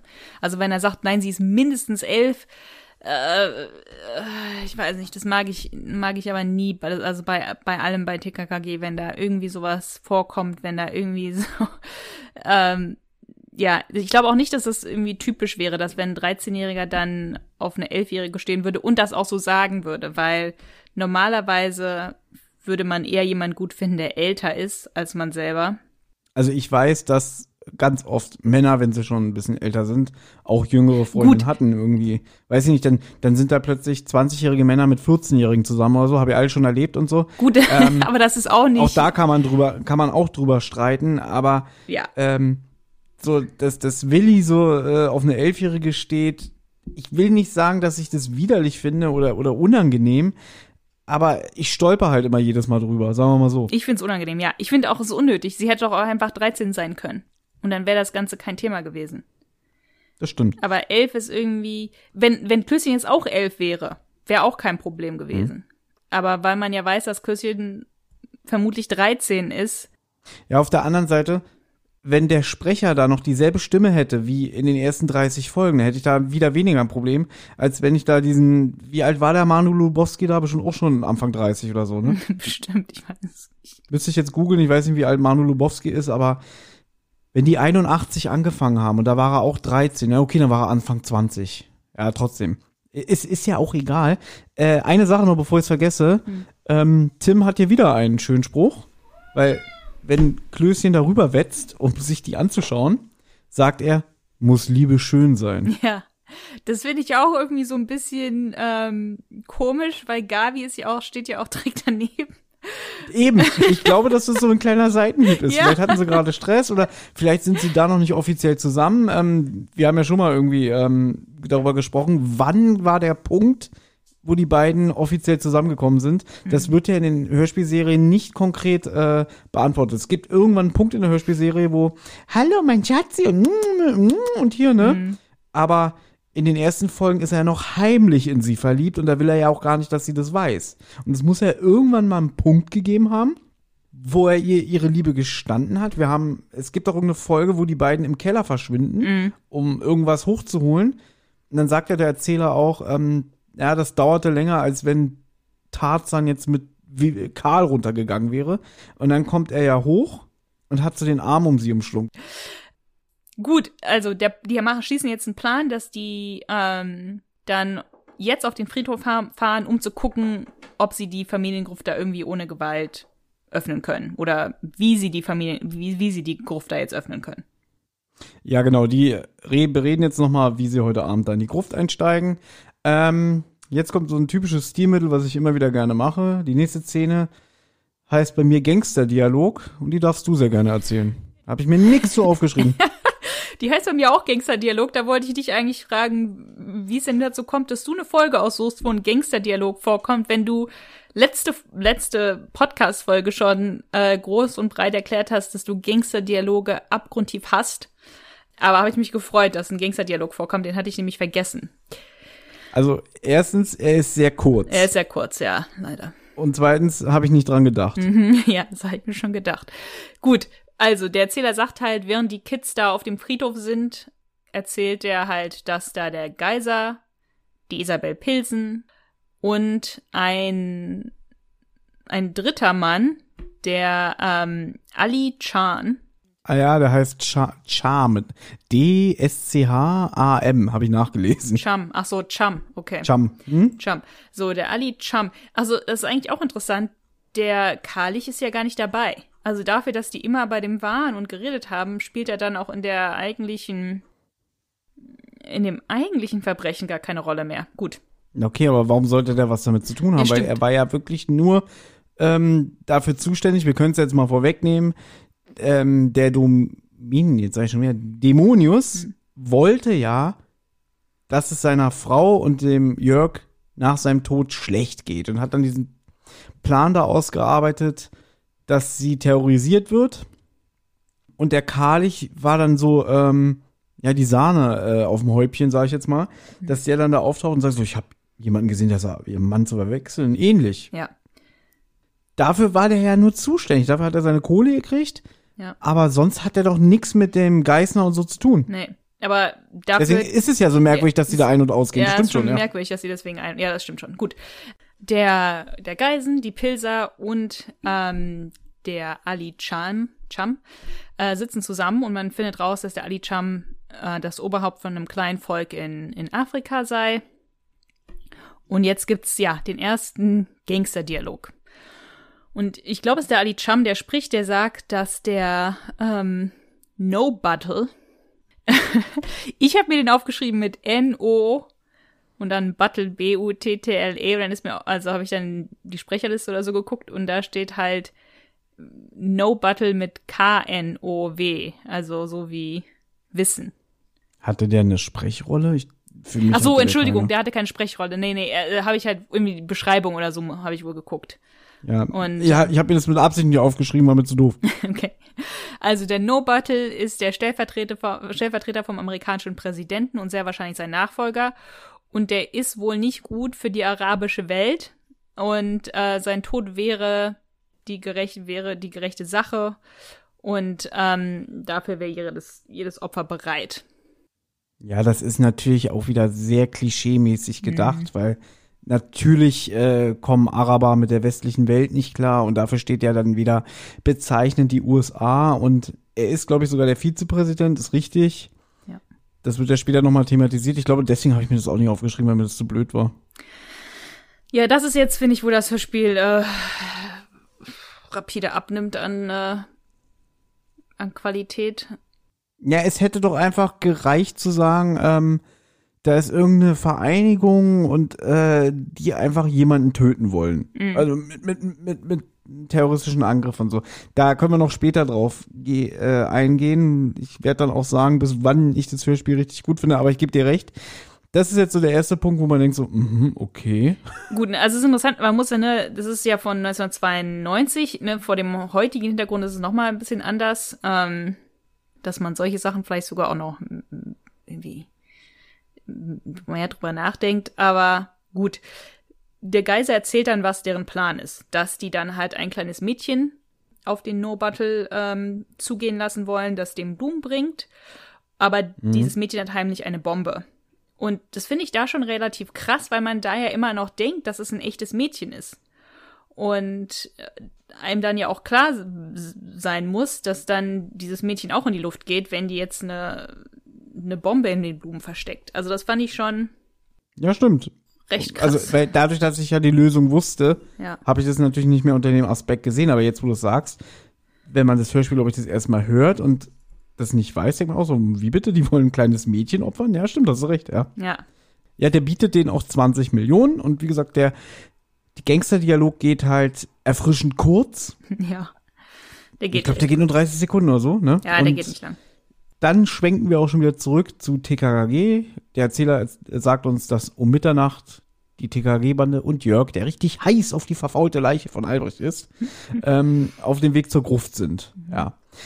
Aber sie hören dann plötzlich einen Wagen, der auf dem Parkplatz vor dem Friedhof ankommt. Also so habe ich es jedenfalls verstanden. Ja.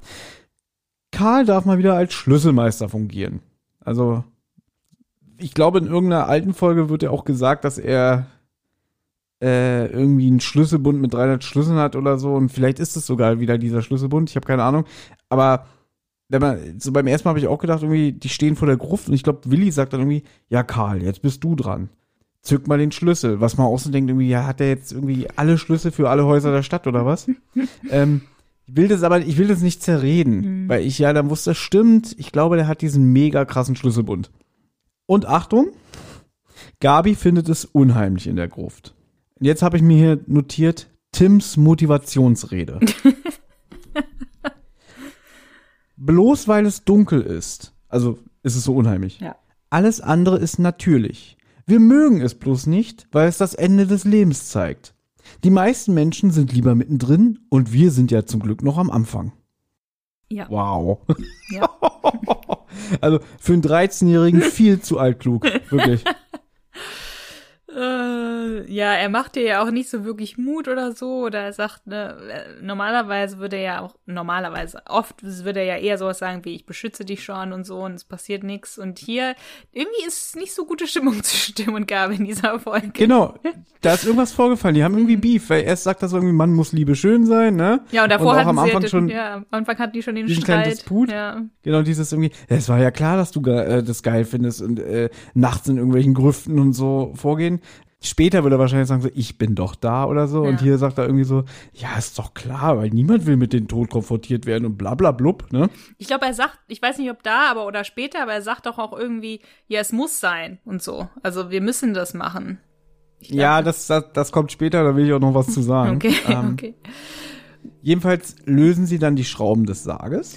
War dir das klar? Ist es normal, dass, ähm, dass auf so einem Sarg ähm, da so Schrauben sind? Ist das typisch? Ja, die werden, die werden verplombt, glaube ich. Und da brauchst du auch wirklich spezielles Werkzeug zu. Okay, okay. Dann knallt aber die Tür zur Gruft zu. Da habe ich mir notiert, gute, spannende Musik, die jetzt kommt. Und ich weiß auch, als ich das damals zum ersten Mal gehört habe, nachts allein im Bett, das fand ich sehr gruselig. Also wirklich, da habe ich gedacht, wow. Ähm, und, und sie stellen dann fest, dass die Tür mit einem Seil zugebunden wurde. Also da ist auch Karl witzig, weil, weil Tim sagt dann irgendwie, jetzt habt euch doch mal nicht so, das war doch nur der Wind, der die Tür zur Gruft zugeweht hat. Und dann sagt Karl so, und den Riegel vorgeschoben hat? Ja, und irgendwie, dann brechen sie die Tür halb auf und merken, da hat einer mit einem Seil den Eingang zugemacht und das Seil ist auch noch an einem Baum befestigt. Aber Karl hat einen Fuchsschwanz dabei. Das musste ich erstmal googeln, was das ist. Ein Fuchsschwanz. Das ist eine kleine Säge. Ja, habe ich dann auch festgestellt. Ja. Ja, da, in dieser Szene merkt man ja auch, dass das ein Tor ist mit so zwei Türen. Und dass diese Tür halt, ne, dass der halt das Stemmeisen dazwischen gemacht hat, damit er das ein bisschen aufbrechen konnte und gesehen hat, okay, diese Tür ist, dieses Tor ist sozusagen zusammengehalten durch dieses, durch dieses Seil und dann Karl hat einen Fuchsschwanz. Also der hat anscheinend nicht nur die Schlüssel dabei, sondern irgendwie so einen ganzen Werkzeugkoffer, nehme ich an. Ja, ja, der ist wieder, also das ist ja, glaube ich, auch so ein Klischee von Karl. Ähm, entweder reicht er das Telefon oder er hat äh, eine Taschenlampe dabei. Oder, also er hat immer so die hilfreichen ähm, Gimmicks dabei, sage ich jetzt mal. Auch ein Stemmeisen, denn damit sucht Tim jetzt erstmal die Umgebung ab. Mit diesem Stemmeisen haben sie die Tür aufgehebelt. Dann schreit er und dann kommen ihm die anderen zu Hilfe und man sieht noch eine Gestalt in der Dunkelheit davonlaufen. Das fand ich eine lustige Vorstellung, weil der Jörg sagt, schaut euch mal das Bein an. Es steht fast waagerecht angewinkelt ab. Wo ich so dachte, okay, wie läuft der denn dann? Ja. Irgendwie auf einem Bein oder so. naja, Tim ist ihm jedenfalls über den Weg gelaufen und hat dann erstmal dem das Stemmeisen zwischen die Beine gedroschen. Und er hat ihn auch erkannt, es hat sich, und jetzt, jetzt, also wirklich, das ist, ein Justus Jonas ist nichts dagegen. Weil Er hat ihn erkannt, es hat sich dabei um Albrecht Dämonius gehandelt. Allerdings, jetzt haltet euch fest, war es eine Roboterversion von dem. Ja. Und jetzt kombiniert der schlaue Tim, dass die Arbeiter bei Geiser Elektronikfachleute seien. Roboter seien ja schließlich nichts Neues, ne? Das ist ein alter Hut, gern. Und die haben ein Modell entwickelt, welches sich frei bewegen kann, aber es bestehe nur aus Metall und Drähten. Aber das Gesicht allerdings, das hat wohl Isabel Pilsen präpariert, weil die ist ja Maskenbildnerin und Bildhauerin. Da hat mir gefallen, wenn diese große Auflösung kommt, wenn Tat, Tim sagt, ähm, Dämonius ist kein Mensch, er ist ein Roboter. Da hört man ja Karl im Hintergrund, wie er sagt, ist doch Quatsch. Ja, ist mir aufgefallen. Das, Habe ich äh, aber nicht notiert. Das gefällt mir. Und Gavi sagt Ich auch, wusste es. Ich wusste es. Irgendeinem gefällt das immer. Es gef- es gefällt ein Benjamin, wenn das ein Bob im Hintergrund sagt. Ich wusste, dass dir das auch gefällt. Und deswegen dachte ich, brauchst du nicht notieren. Ja. Irgendeiner sagt sowieso. er sagt sowieso, was mir nicht gefällt, ist, dass Gavi sagt, ein Roboter, wieso das denn? Wo ich auch denke, wie, wieso? Okay, aber ganz ehrlich, so ganz Unrecht hat sie nicht. Also, äh, deswegen, hier könnte man jetzt wieder sagen, wir, die Folge ist von 1992. Mhm. Und jetzt haben wir 2021 und draußen laufen immer noch keine Androiden und Roboter rum. Ja. Also ich kann es ihr nicht verübeln. Ich würde jetzt auch nicht sagen, Mann, ist die doof, ist doch ganz normal. Nein. Nein, es ist nicht normal, aber ähm, ich würde auch nicht sagen, wieso ist das ein Roboter? Ich würde eher sagen, das kann ja nie sein oder so. Aber gut. Ja, Jörg versteht jedenfalls nicht, warum man denn diesen Roboter auf ihn und seine Mutter angesetzt hat. Und dann sagt Tim, naja, wahrscheinlich hat ihn noch der Albrecht entwickelt zu seinen Lebzeiten. Und, jetzt wird's ganz abenteuerlich, um ihn als Waffe im Krieg einzusetzen. Da habe ich mir notiert, zu viel Terminator geguckt. Ja, das war vielleicht ein bisschen übertrieben. Man hätte auch einfach sagen können für Verbrechen oder so, ne? Aber gut, ja, das klingt halt wieder reißerischer. ja. Es ist auch ein bisschen an den Haaren herbeigezogen, dass sie das Ganze abgezogen haben, um sich nur um sich zu rächen. Das ist auch alles sehr riskant, ähm, weil die Mutter hätte ja auch die Polizei rufen können und die wären auch relativ leicht geschnappt, wenn die Mutter die Polizei mal gerufen hätte und sich da irgendeiner auf die Lauer gelegt hätte. Aber gut, Ja, die hatten wahrscheinlich wieder Schiss, wenn sie da anrufen und sagen, ich werde von meinem verstorbenen Mann aus dem Jenseits terrorisiert. Da haben wir ja auch ein bisschen die Verbindung zu drei Fragezeichen Stimmen aus dem Nichts, weil die Mrs. Holigan ja damals ja auch nicht zur Polizei gegangen ist. Gut, weil ihr die Clarissa Franklin davon abgeraten hatte, brauchen wir nicht drüber reden und so. Und die hat ja nichts gemacht. Also die ähm, bei der ähm, Metzler, die hat ja nur angerufen und diese ja diese Drohungen ausgesprochen, aber die hat da ja nicht bei ihr irgendwie randaliert oder Brände gelegt oder sowas. Und da hätte man ja schon die Polizei rufen können, weil dort ja wirkliche Verbrechen passiert sind. Deswegen meine ich, da kann man ja die Polizei rufen. Aber der schlaue Tim, der hat natürlich nicht nur in der Dunkelheit ähm, dem das Bein verbogen, er hat auch noch gesehen, äh, dass der in den Kastenwagen, der auf dem Parkplatz vor dem Friedhof steht, reingegangen ist und vermutet, da wird der bestimmt rausgesteuert. So, und jetzt habe ich auch notiert, obwohl sie jetzt alles kombiniert haben und sind sich auch alle einig, ja, das muss, das muss die Lösung sein, will trotzdem Tim in den Sarg hineingucken, um ganz sicher zu gehen. Der da sagt er, glaube ich, es muss sein oder so, ne? Und es ist halt. Da sagt er, es muss sein, genau. Das ist für mich so ein extremer Schwachsinn, weil ich weiß auch nicht, was die erwarten, wenn die in einen Sarg gucken. Weil Tim sagt ja ganz am Anfang, es werden Leute manchmal scheintot äh, gemacht und dann wird jemand anderes begraben. Das sagt er ganz zu Beginn. Ja, ganz, hm? ganz zu Beginn, richtig. Wenn die das als Möglichkeit in Betracht ziehen, dann würden die das auch nicht wissen, wenn die den Sarg öffnen. Der wird dann schon nach einem Jahr recht zersetzt sein, dass selbst wenn das jemand anders ist, werden die ihn, glaube ich, nicht erkennen. Hm, gut, da kenne ich mich jetzt zu wenig aus, weil ich äh, kein Leichenpräparator bin und so. Ähm, Na, ich habe da ein bisschen Recherche betrieben. ah, okay. Am schnellsten verwesen sich Körper, wenn dort viel Sauerstoffzufuhr ist. Also wenn, wenn du halt, ähm, sag ich mal, begraben wirst, zum Beispiel am allerschlimmsten ist, wo man begraben ist und dann ähm, dort extrem viel gewässert wird, deckt sich das dann alles so zu, irgendwie mit Wasser und dann kommt halt da kein Sauerstoff rein und dann entstehen äh, sogenannte Wachsleichen, die sich nicht zersetzen und man dann das Problem hat, dass man dann halt auch nach 20, 30 Jahren, dass sich das halt nicht, dass sich die Körper nicht zersetzt haben, sondern die dann halt so eine Fettschicht noch irgendwie haben auf dem Körper. Hat auch was ein bisschen was damit zu tun, wie der Boden beschaffen ist. Also stark lehmhaltige oder tonhaltige Böden sind ähm, Problem dafür, aber auch hoher Grundwasserspiegel oder übermäßige Bewässerung der Gräber. Und auch was für Kleidung die tragen ja, dadurch werden die Körperfette zu einer wachsartigen Schicht. Aber der Dämonius ist ja noch nicht mal begraben, sondern der ist ja in so einer Gruft. Und in die kommt ja ganz normal Luft rein. Und dann der Sarg, den er hat, weiß ich nicht. Wenn, ich glaube, es gibt so bestimmte Särge, Zinksärge gibt es, die kann man verwenden, wenn man halt den Körper besonders, ähm, Luftdicht halten will. ja, genau. Wenn man halt zum Beispiel irgendwie vermutet, vielleicht müssen wir da, ne, eine Straftat ist begangen worden oder sowas, vielleicht müssen wir da nochmal irgendwie eine Probe entnehmen von der Person oder irgendwie sowas. Aber wenn wir, der jetzt einen ganz normalen hat, wo da halt so viel Sauerstoffzufuhr ist, dann schreitet die Verwesung recht schnell an. Also an der frischen Luft schreitet die Verwesung etwa zweimal so schnell voran wie im Wasser und sogar achtmal so schnell wie im Erdgrab. Und ich glaube, ich habe irgendwo noch gelesen, so nach ein, zwei Jahren ist schon, ist schon sehr zersetzt. Also da sind schon nur noch das Skelett oder so. Also bei dem Grab, also gut, das ist jetzt auch ein bisschen überzogen, aber ich glaube, bei dem Grab kann es gut sein, dass da schon recht viel zersetzt wurde. Gut, ich weiß jetzt nicht, wie in der Gruft da irgendwie die, die ähm, Luftbewegung ist, der Sauerstoffgehalt. Wenn der Sarg jetzt halt verplombt ist, glaube ich, ist da auch nicht viel Spielraum. Ähm, natürlich wird er verwesen, ist klar. Und du hast es jetzt gerade sehr, sehr ähm, schön vorgetragen. Kann ich nicht viel zu sagen, wenn ich ehrlich bin. Also ich glaube schon, dass der gut zersetzt sein wird, aber vielleicht kann man ja noch irgendwie die Grundzüge oder so erkennen vom Gesicht oder so. Weil ein Jahr ist vielleicht dann doch zu wenig. Ich weiß es nicht.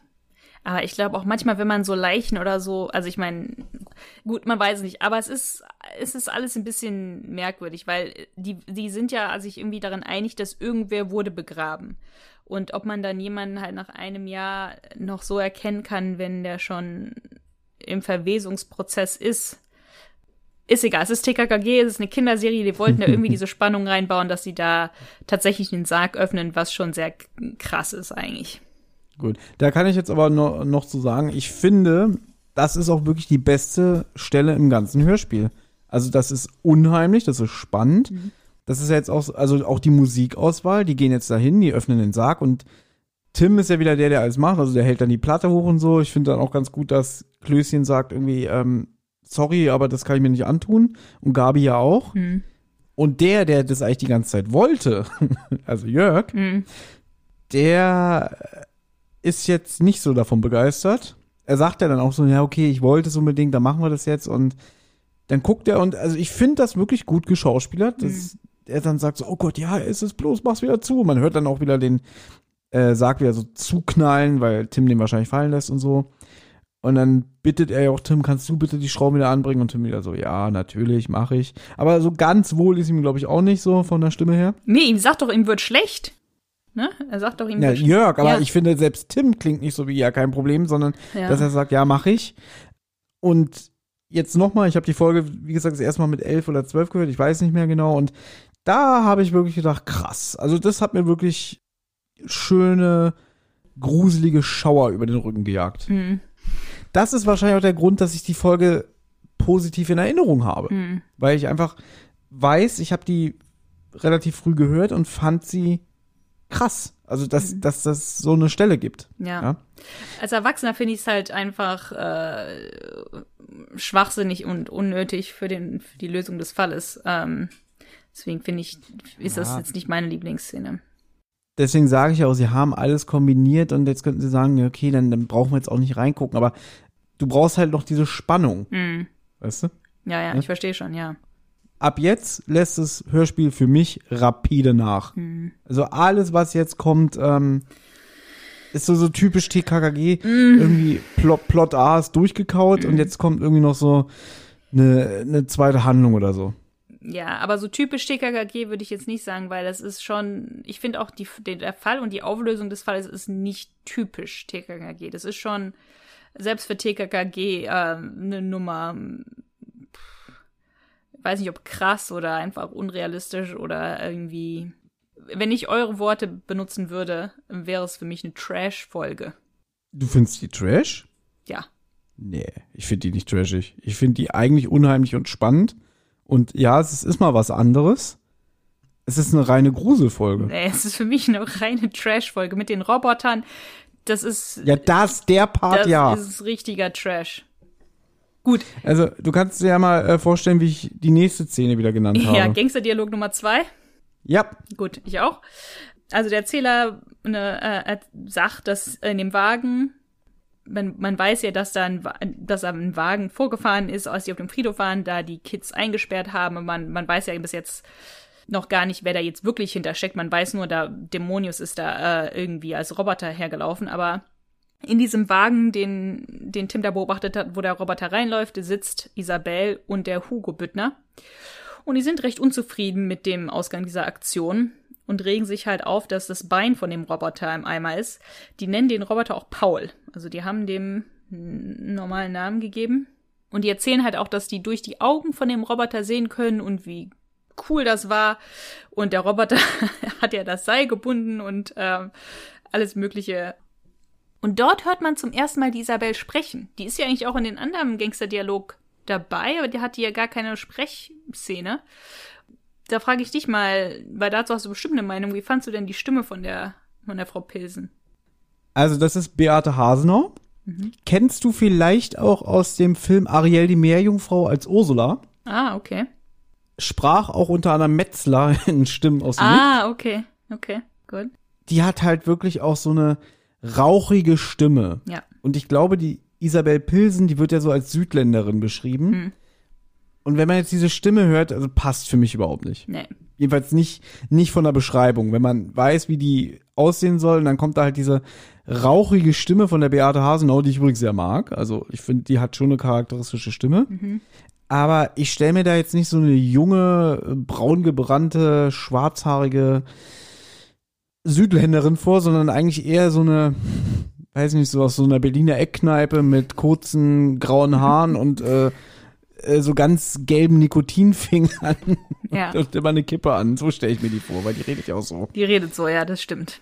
Man hat irgendwie die ganze Zeit so das Gefühl, weil Gabi auch sagt, ich kenne die, die ist Massengewildnerin, da stellt man sich irgendwie, und sie sagt, ja, lange schwarze Haare und so, irgendwie stellt man sich so eine attraktive junge Frau vor und irgendwie die Stimme passt dazu nicht. Aber die Stimme hört sich eher an wie halt, ja, eine Gangsterstimme oder so. Mhm. Da kann ja wieder die Schauspielerin nichts für, weil die Sprecherin ist ja gut, aber sie passt nicht zu der Rolle, finde ich. Ja. Gut, aber die beiden vermuten jetzt, dass die Kids den Sarg aufgemacht haben und halt festgestellt haben, dass der Dämonius wirklich tot ist. Und jetzt sozusagen wird in diesem Gangsterdialog aufgeklärt, so sozusagen äh, letztendlich, dass halt, ja, der Dämonius hat den Geiser dazu aufgefordert, einem Jahr nach seinem Tod gegen seine Familie vorzugehen. Einfach nur aus Rache. Äh, Man weiß auch gar nicht, die ganze Zeit finde ich auch so merkwürdig, man weiß überhaupt nicht, wofür sich der Typ brecht. Also was war denn so schlimm an dieser Ehe oder an dieser Familie? Das, gut, kann vielleicht auch nicht so richtig rauskommen, weil man ja nur die Seite von der Mutter hat, weil die wirken ja so nett, der Jörg und die Mutter wirken ja so nett und nur. Es ist ein bisschen dünn. Das ist ein bisschen Also, sehr dünn, da, ja. Ich denke mal, im Buch wird bestimmt wieder mehr gesagt, dass äh, vielleicht war sie ja wirklich böse zu ihm oder er wird ja sehr einfacher, einfach als schlechter Charakter beschrieben, so als missgünstig und hat sich mehr und mehr in seinen Hass hineingesteigert. Es gab keine Versöhnung. Also war für ihn dann wahrscheinlich nur noch das Motiv, euch lasse ich bluten. Ja, aber es ist, es ist schon recht dünn, ja. Gut, und den Kalich haben sie halt, sie, glaube ich, fragt irgendwie nach dem Kalich. Ähm, sie haben den halt damit reingezo reingezogen, damit es sogar noch irgendwie noch realistischer rüberkommt. Genau, aber der, der Geißner fand es nicht so geil, den mit einzubeziehen. Ja, Und dann sagt hier der Otto, das war ja meine Idee, Ja, der- ist doch super, oder? da war der sehr stolz drauf, ja. Genau, dass es seine Idee war und dass der Karlich ja da für 30.000 Mark bekommen hat. Also der ist ja noch gut davon gekommen und alles so eine Sachen. Und jetzt stellt sich halt heraus, dass Paul, also Modell Paul sagen wir jetzt mal, was ja nach dem Ebenbild von du, äh, Dominikus will ich schon sagen, äh, Dämonius ge gemacht wurde, war eigentlich mehr oder weniger nur so wie so ein Testballon, also ein Modell, mit dem sie ausgetestet haben, wie ihre Roboter agieren. Ja. Und den brauchen sie nicht mehr. Also man merkt, dass dem Otto da so ein bisschen das Herz blutet, weil es war wohl so sein Baby. Und dann sagt aber die, wie heißt sie, Isabel? Dem Hugo Ja, wir du? brauchen. Habe ich Paul gesagt? Nee, du oder? hast Otto gesagt. Der heißt Otto Hübner.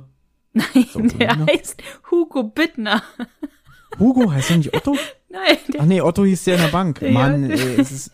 Ja, Hugo, äh, man merkt, dass es dem so ein bisschen sein Baby war und sie sagt, ja, jetzt vergiss mal den Paul, ähm, konzentrieren wir uns lieber auf das Attentat.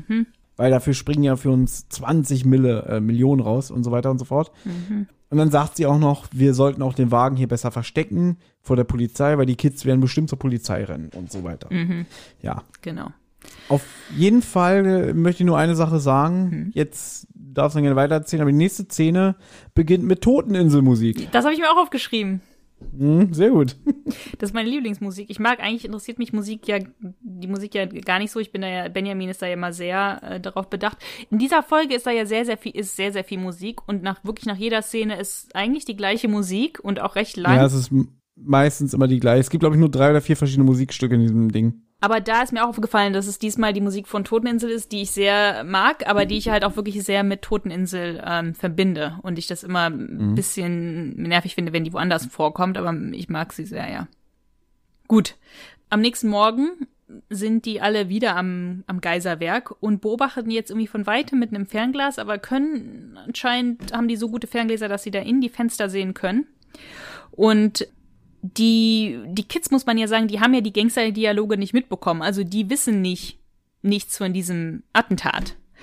Das ist immer so. Ich weiß, aber ich sag's jetzt nur. Deswegen mag ich ja die Gangster-Dialoge nicht, weil die eigentlich immer für den Arsch sind, Mhm. weil du als Hörer erfährst im Detail, was die Bösen vorhaben. Ja. Und am Ende ist es eh für den Arsch, weil durch irgendeinen Zufall Tim dann ins Zimmer kommt und sagt, ihr seid alle böse, ihr kriegt jetzt erstmal ins, äh, auf die Fresse. Ja, also die müssen sich das halt jetzt zusammenreimen, ja. Jetzt ist halt das Spannende, wie finden TKKG jetzt raus, was die vorhaben?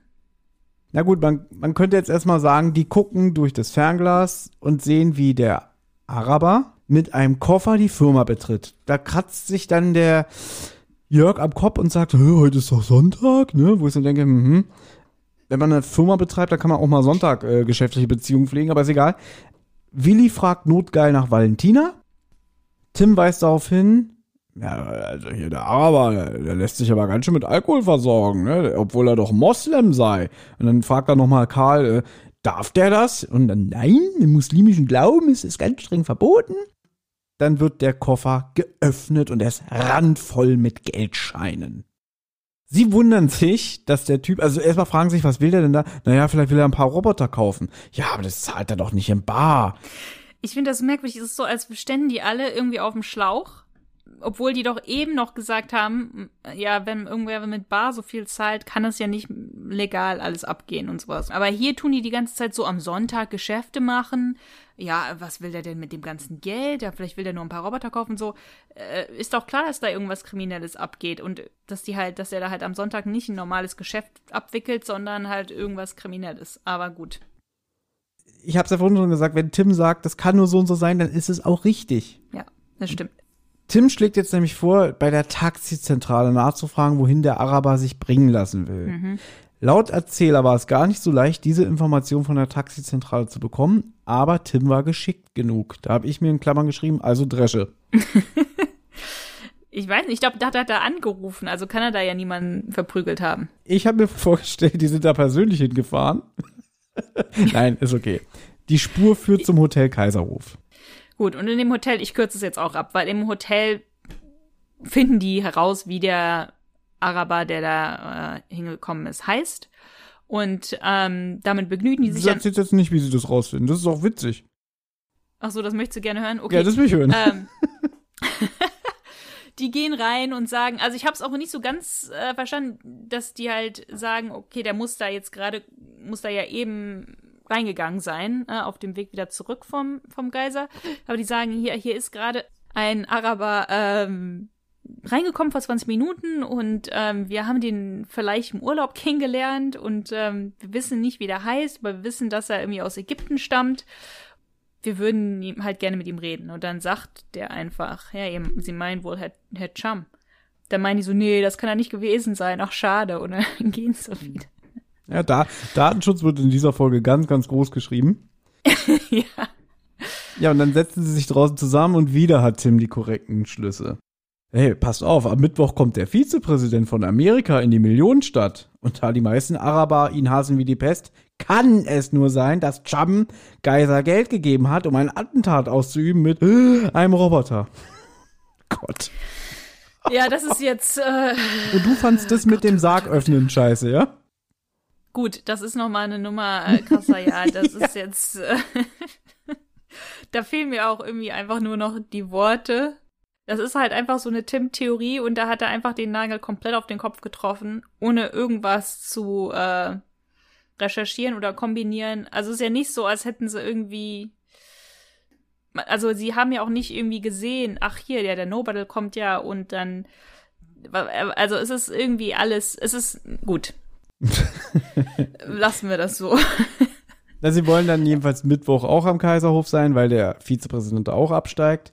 Ähm, und wenn der dann eintrifft, wollen sie Ausschau nach der Gestalt des Attentäters halten, weil sie jetzt wissen, die entwickeln irgendwelche Roboter und bestimmt werden sie einen Roboter vorschicken, aber sie wissen ja nicht, wie er aussieht. Da habe ich mir gedacht, sie haben schon so viel kombiniert, äh, dass sie da nicht automatisch auf die Valentina kommen. Aber gut, ist ja nicht schlimm. Mich wundert, dass hier der Glockner überhaupt gar keine Rolle spielt. Und der kommt komischerweise in der Sprecherliste vor, obwohl der gar keinen Auftritt hat. Ja, was ein bisschen merkwürdig ist. Aber ähm, mich wundert, in anderen Folgen würde Gabi sagen, wir müssen jetzt meinen Vater informieren, das ist jetzt alles zu krass. Aber hier wird niemand informiert. Aber in der nächsten Szene sind, ist jetzt halt dieser Mittwoch und die Kids fahren die Gegend ab, um halt so einen Kastenwagen zu suchen, in dem sie denken, dass die Gangster sitzen, weil die müssen ja relativ nah an dem Geschehen sein. Ähm, es wird auch gesagt, dass da alles mit Polizei abgesperrt ist und so, weil es ist natürlich auch ein großes Event. Der, ne, der Vizepräsident der Vereinigten Staaten ist da. Die sehen dann halt einen Kassenwagen und denken, dort werden die Gangster wohl sitzen. Und dann sieht Tim Valentina in der Menschenmasse. Genau, die steht da einfach rum. Die steht da irgendwie rum, ohne, ne, die ist elf, ohne Eltern, ohne nichts. Und Dann fragt er Gabi nach einem Nähetui. Ja. Wo auch, auch aus heutiger Sicht, also die, die ähm, Political Correctness würde jetzt wieder hochgehen, weil Gabi wie selbstverständlich antwortet, naja, ohne Nähetui kann man ja nicht aus dem Haus gehen oder so. ohne Nähetui kann man nicht nähen, sagt sie. Es ist aber merkwürdig, dass sie ein Nähetui mit sich rumträgt, ja. Ja, und daraus nimmt er sich eine Nähnadel, dann geht er rüber und dann piekst er sie von der Seite. Dann geht er wieder zurück. Ich glaube, er ist dann auch so ein bisschen erschrocken, weil er dann sagt, haltet euch fest, ich habe die gepiekt und die hat nicht mal reagiert. Na, Klößchen hat es ja gesehen. Also Klößchen hat Tim ja beobachtet, während der die Valentina der gepiekt hat und Klößchen, der kommt zurück und Klößchen ist irgendwie so, äh, äh, sie hat sich ja gar nicht bewegt, als du sie gepiekt hast und so. Und dann löst Tim halt auf, ja, sie ist ein Roboter und dann macht Karl sich auch irgendwie über ihn lustig, dass er ja irgendwie in einen Roboter verliebt ist. Aber jetzt löst Tim halt dann auch wieder auf, äh, ne, Valentina ist das Werkzeug der Attentäter, die hat auch einen Blumenstrauß in der Hand, muss man sagen. Mhm. Ja, jetzt kommt's zum Showdown sozusagen. Genauso habe ich mir aufgeschrieben, Showdown. Das geht jetzt auch wirklich sehr schnell. Tim stürmt in den Kastenwagen, in dem die Verbrecher sitzen, schlägt alle zu Brei. Also es geht auch wirklich jetzt rasend schnell. Man hört nur so, wer ist er denn hier? Und was willst du denn? Keine Bewegung und oh, oh, oh. Und jetzt habe ich mir aufgeschrieben, der Amerikaner kommt zu früh. Also der kommt jetzt irgendwie an und das habe ich jetzt nicht so ganz verstanden, weil während Tim die auffordert, irgendwie die Fernbedienung zu kappen, die zu steuern, begibt sich die Valentina auf den No-Bottle zu. Ja, das ist also wirklich diese ganze Szene, es geht alles sehr, sehr schnell und es ist sehr verwirrend, weil ja, es kommt zum Kampf, Tim macht die alle platt. Also es sind Geiser, Büttner und, und die Isabel Pilsen und er sagt auch, ne, stellt das Robotermädchen ab oder ich reich, reiße euch in Stücke. Aber dann, glaube ich, ich weiß nicht, wer sagt, vielleicht Gabi, aber ja, es wird knapp, weil der No-Bottle ist zu früh da und das Mädchen geht schon auf ihn zu, um ihm diese Blumen zu geben. Aber es macht keinen Sinn, wer steuert denn dieses Mädchen? Das habe ich mich auch gefragt. Ne? Das habe ich mich auch gefragt, ob die da noch heimlich äh, das probieren und ob Tim dann noch mal zuschlagen muss, aber das, das erfahren wir nicht. Während jetzt die Valentina auf den zugeht, schlagen Gabi und Jörg Alarm. Da habe ich mir übrigens notiert, Gabi guter Schrei, also sie schauspielt das ganz gut. Und zum Glück können sie Schlimmeres verhindern, ja, weil die dann auf einmal stehen bleibt und äh, die Polizei dann alles weitläufig absperrt und ähm, dann die Bombe entschärft und so. Aber für mich war es nicht ganz klar, setzt sie sich selber in Bewegung, steuert vielleicht noch der, der Hugo sie und kriegt dann noch mal eins auf die Nuss von Tim. Äh, das habe ich nicht so ganz verstanden. Aber ich bin doch ehrlich, da ist es mir auch egal jetzt. Da ist es mir einfach egal, weil dieser Plot ist einfach so lächerlich. Für, für mich war die Folge zu Ende, wo der Sargdeckel zugeklappt wurde. Muss ich ganz ehrlich sagen. Kann ich verstehen, ja. Nochmal zu diesem Gangster-Dialog danach im Auto. Ich weiß, dass ich das schon damals auch beim ersten Mal schlecht fand. Da habe ich so wirklich gedacht, ja, warum kriege ich denn jetzt von den Gangstern erzählt, was hier Sache ist? Ich weiß, dass ich mich da geärgert habe mit 11, 12, weil ich wollte ja, dass TKKG das rausfindet. Ich will das nicht von dem blöden, äh, äh, von der Säuferoma da erfahren, weißt du? Um Gottes Willen, ich meine das ist nicht böse, nichts gegen die Beate Hasenau und so, aber so irgendwie, äh, ja, das sicher ein Video, das ist gut ausgedacht, äh, weißt du, also das, das wollte ich nicht. Das wollte ich schon damals nicht. Ja, ist ja gut. Du warst, ja, okay. So, mein letzter Satz für diese Folge lautet, alle werden verhaftet, bis auf den Araber Cham. Richtig. Der ist irgendwie davon gekommen. Ja. Und das war's. Okay, eine Sache wird noch gesagt, dass dann irgendwie ganz viele Reporter kommen und die TKKG-Bande informiert, äh, Quatsch, informiert, interviewt. Und dann wird noch gesagt, was besonders Klößchen freute. Ja, angeblich, ich habe das gelesen irgendwo in einem Forum, angeblich im Buch ist es Gabi, das es sehr freut. Mhm. Das haben die wohl Okay. geändert. Verstehe ich nicht, aber ist okay. Ja. Und, und das war Spuk aus dem Jenseits. Ja. Ja. Wie fandest du denn die Folge? Eigentlich hast du es schon gesagt, aber ja. Es ist nicht eine meiner Lieblingsfolgen, vielleicht auch nicht, vielleicht auch, weil ich sie nicht als Kind gehört habe. Und für mich ist TKKG ja eigentlich irgendwie so ein bisschen was wie so eine, ja, einfach so eine, eine Kindheitserinnerung. Und wenn ich die Folgen als Kind nicht so gerne gehört habe oder nicht überhaupt nicht auf dem Schirm hatte vielleicht, dann finde ich die auch als Erwachsene meistens nicht so gut ich finde das mit den Robotern, weil ich die halt Folge so selten höre, ähm, vergesse ich das immer wieder mit den Robotern und dann erinnere ich mich dran, denke ich mir so, oh Gott, das ist so furchtbar. Deswegen, das ist für mich halt einfach nur Trash, weil es so komplett unrealistisch ist. Das ist noch tausendmal unrealistischer als alles andere bei TKKG bis jetzt. Mhm. Und ich glaube, auch heutzutage würde es so eine Folge nicht mehr geben, weil wir jetzt auch wissen, dass solche Roboter halt nicht existieren oder vielleicht sogar in unserer Lebzeit existieren können. Also damals hat man vielleicht noch gedacht, na gut, vielleicht in 50 Jahren ähm, kann es sowas geben, ne? Mhm. Deswegen hat man sich solche Sachen noch vielleicht so ausgedacht oder so. Und ich glaube, heutzutage weiß man einfach, sowas geht nicht, so einen Roboter so Menschen echt aussehen zu lassen, dass man wirklich denkt, das ist eine echte Person. Und diesen Roboter auch so laufen zu lassen und den Sachen machen zu lassen, wie Seile zusammenschnüren und sowas. Wir haben ja auch die Zeichentrickserie davon geguckt. Ähm, ja, ich wurde gezwungen. Von, naja, ist auch leicht übertrieben. Ich wurde gezwungen, äh. mehr oder weniger. Ja, also, da möchte ich noch eine Sache zu sagen. Ähm, ja, es gibt diese komische TKKG Zeichentrickserie. Und da gibt's auch die Folge, die ja auch Spuk aus dem Jenseits heißt, die aber relativ wenig mit dem, mit der Vorlage zu tun hat, sage ich jetzt mal ich hatte doch schon gesagt, irgendwie, hm, irgendwie ist sie ganz schön billig gezeichnet. Und dann war ich verwundert, dass im Abspann stand irgendwie Copyright 2015. Weil ich ja dann irgendwie so dachte, das sieht doch viel älter aus. Ja, jetzt kommt, ich habe heute recherchiert. Diese Zeichentrickserie wurde 2005 in Indien produziert. Im Abspann steht Copyright 2015. Mhm. Äh, Im Forum steht, die Erstausstrahlung war im November 2014. Aber mhm. wie gesagt, 2005 produziert, was ich auch krass finde. Okay. Ist ja auch in Ordnung, aber ist ja egal. So zwei, sagen wir mal, sie ist 2005 gedreht worden. Da ist die Story ja ein bisschen anders und da sind die Roboter, die da vorkommen, auch ein bisschen eher so wie man Roboter, die man sie jetzt so kennt, dass das so Maschinen sind, die im Haushalt helfen. Da ist doch so ein Roboter, der den Boden wischt oder sowas. Was es ja auch gibt. Ja, so ein Hund ja, das sieht aus wie ein Hund. Gut, ist halt so ein bisschen besser als jetzt, sag ich mal, so ein normaler Roboter, der den Boden irgendwie sauber macht oder so. Oder ein Roboter, der da irgendwie Sahne schlägt oder so. Solche Roboter kennt man ja. Und deswegen, das finde ich halt auch so. In der Zeichentrickserie, die jetzt ein bisschen moderner ist, wurde das so ein bisschen angepasst, weil, gut, da kommen dann auch menschliche Roboter vor, das stimmt schon. Aber, ähm, ja, ich glaube, damals hat man halt gedacht, ja, das kann ja vielleicht irgendwann mal kommen und so. Und ich glaube, jetzt weiß man halt, ja, das ist sehr unwahrscheinlich, dass das dass das irgendwann bald mal kommt. Ja, deswegen, ich weiß nicht, ist nicht so, es ist nicht, es ist nicht meine Lieblingsfolge. Meine drei Wörter zu der Folge sind ja auch, Zitat Karl, ist doch Quatsch.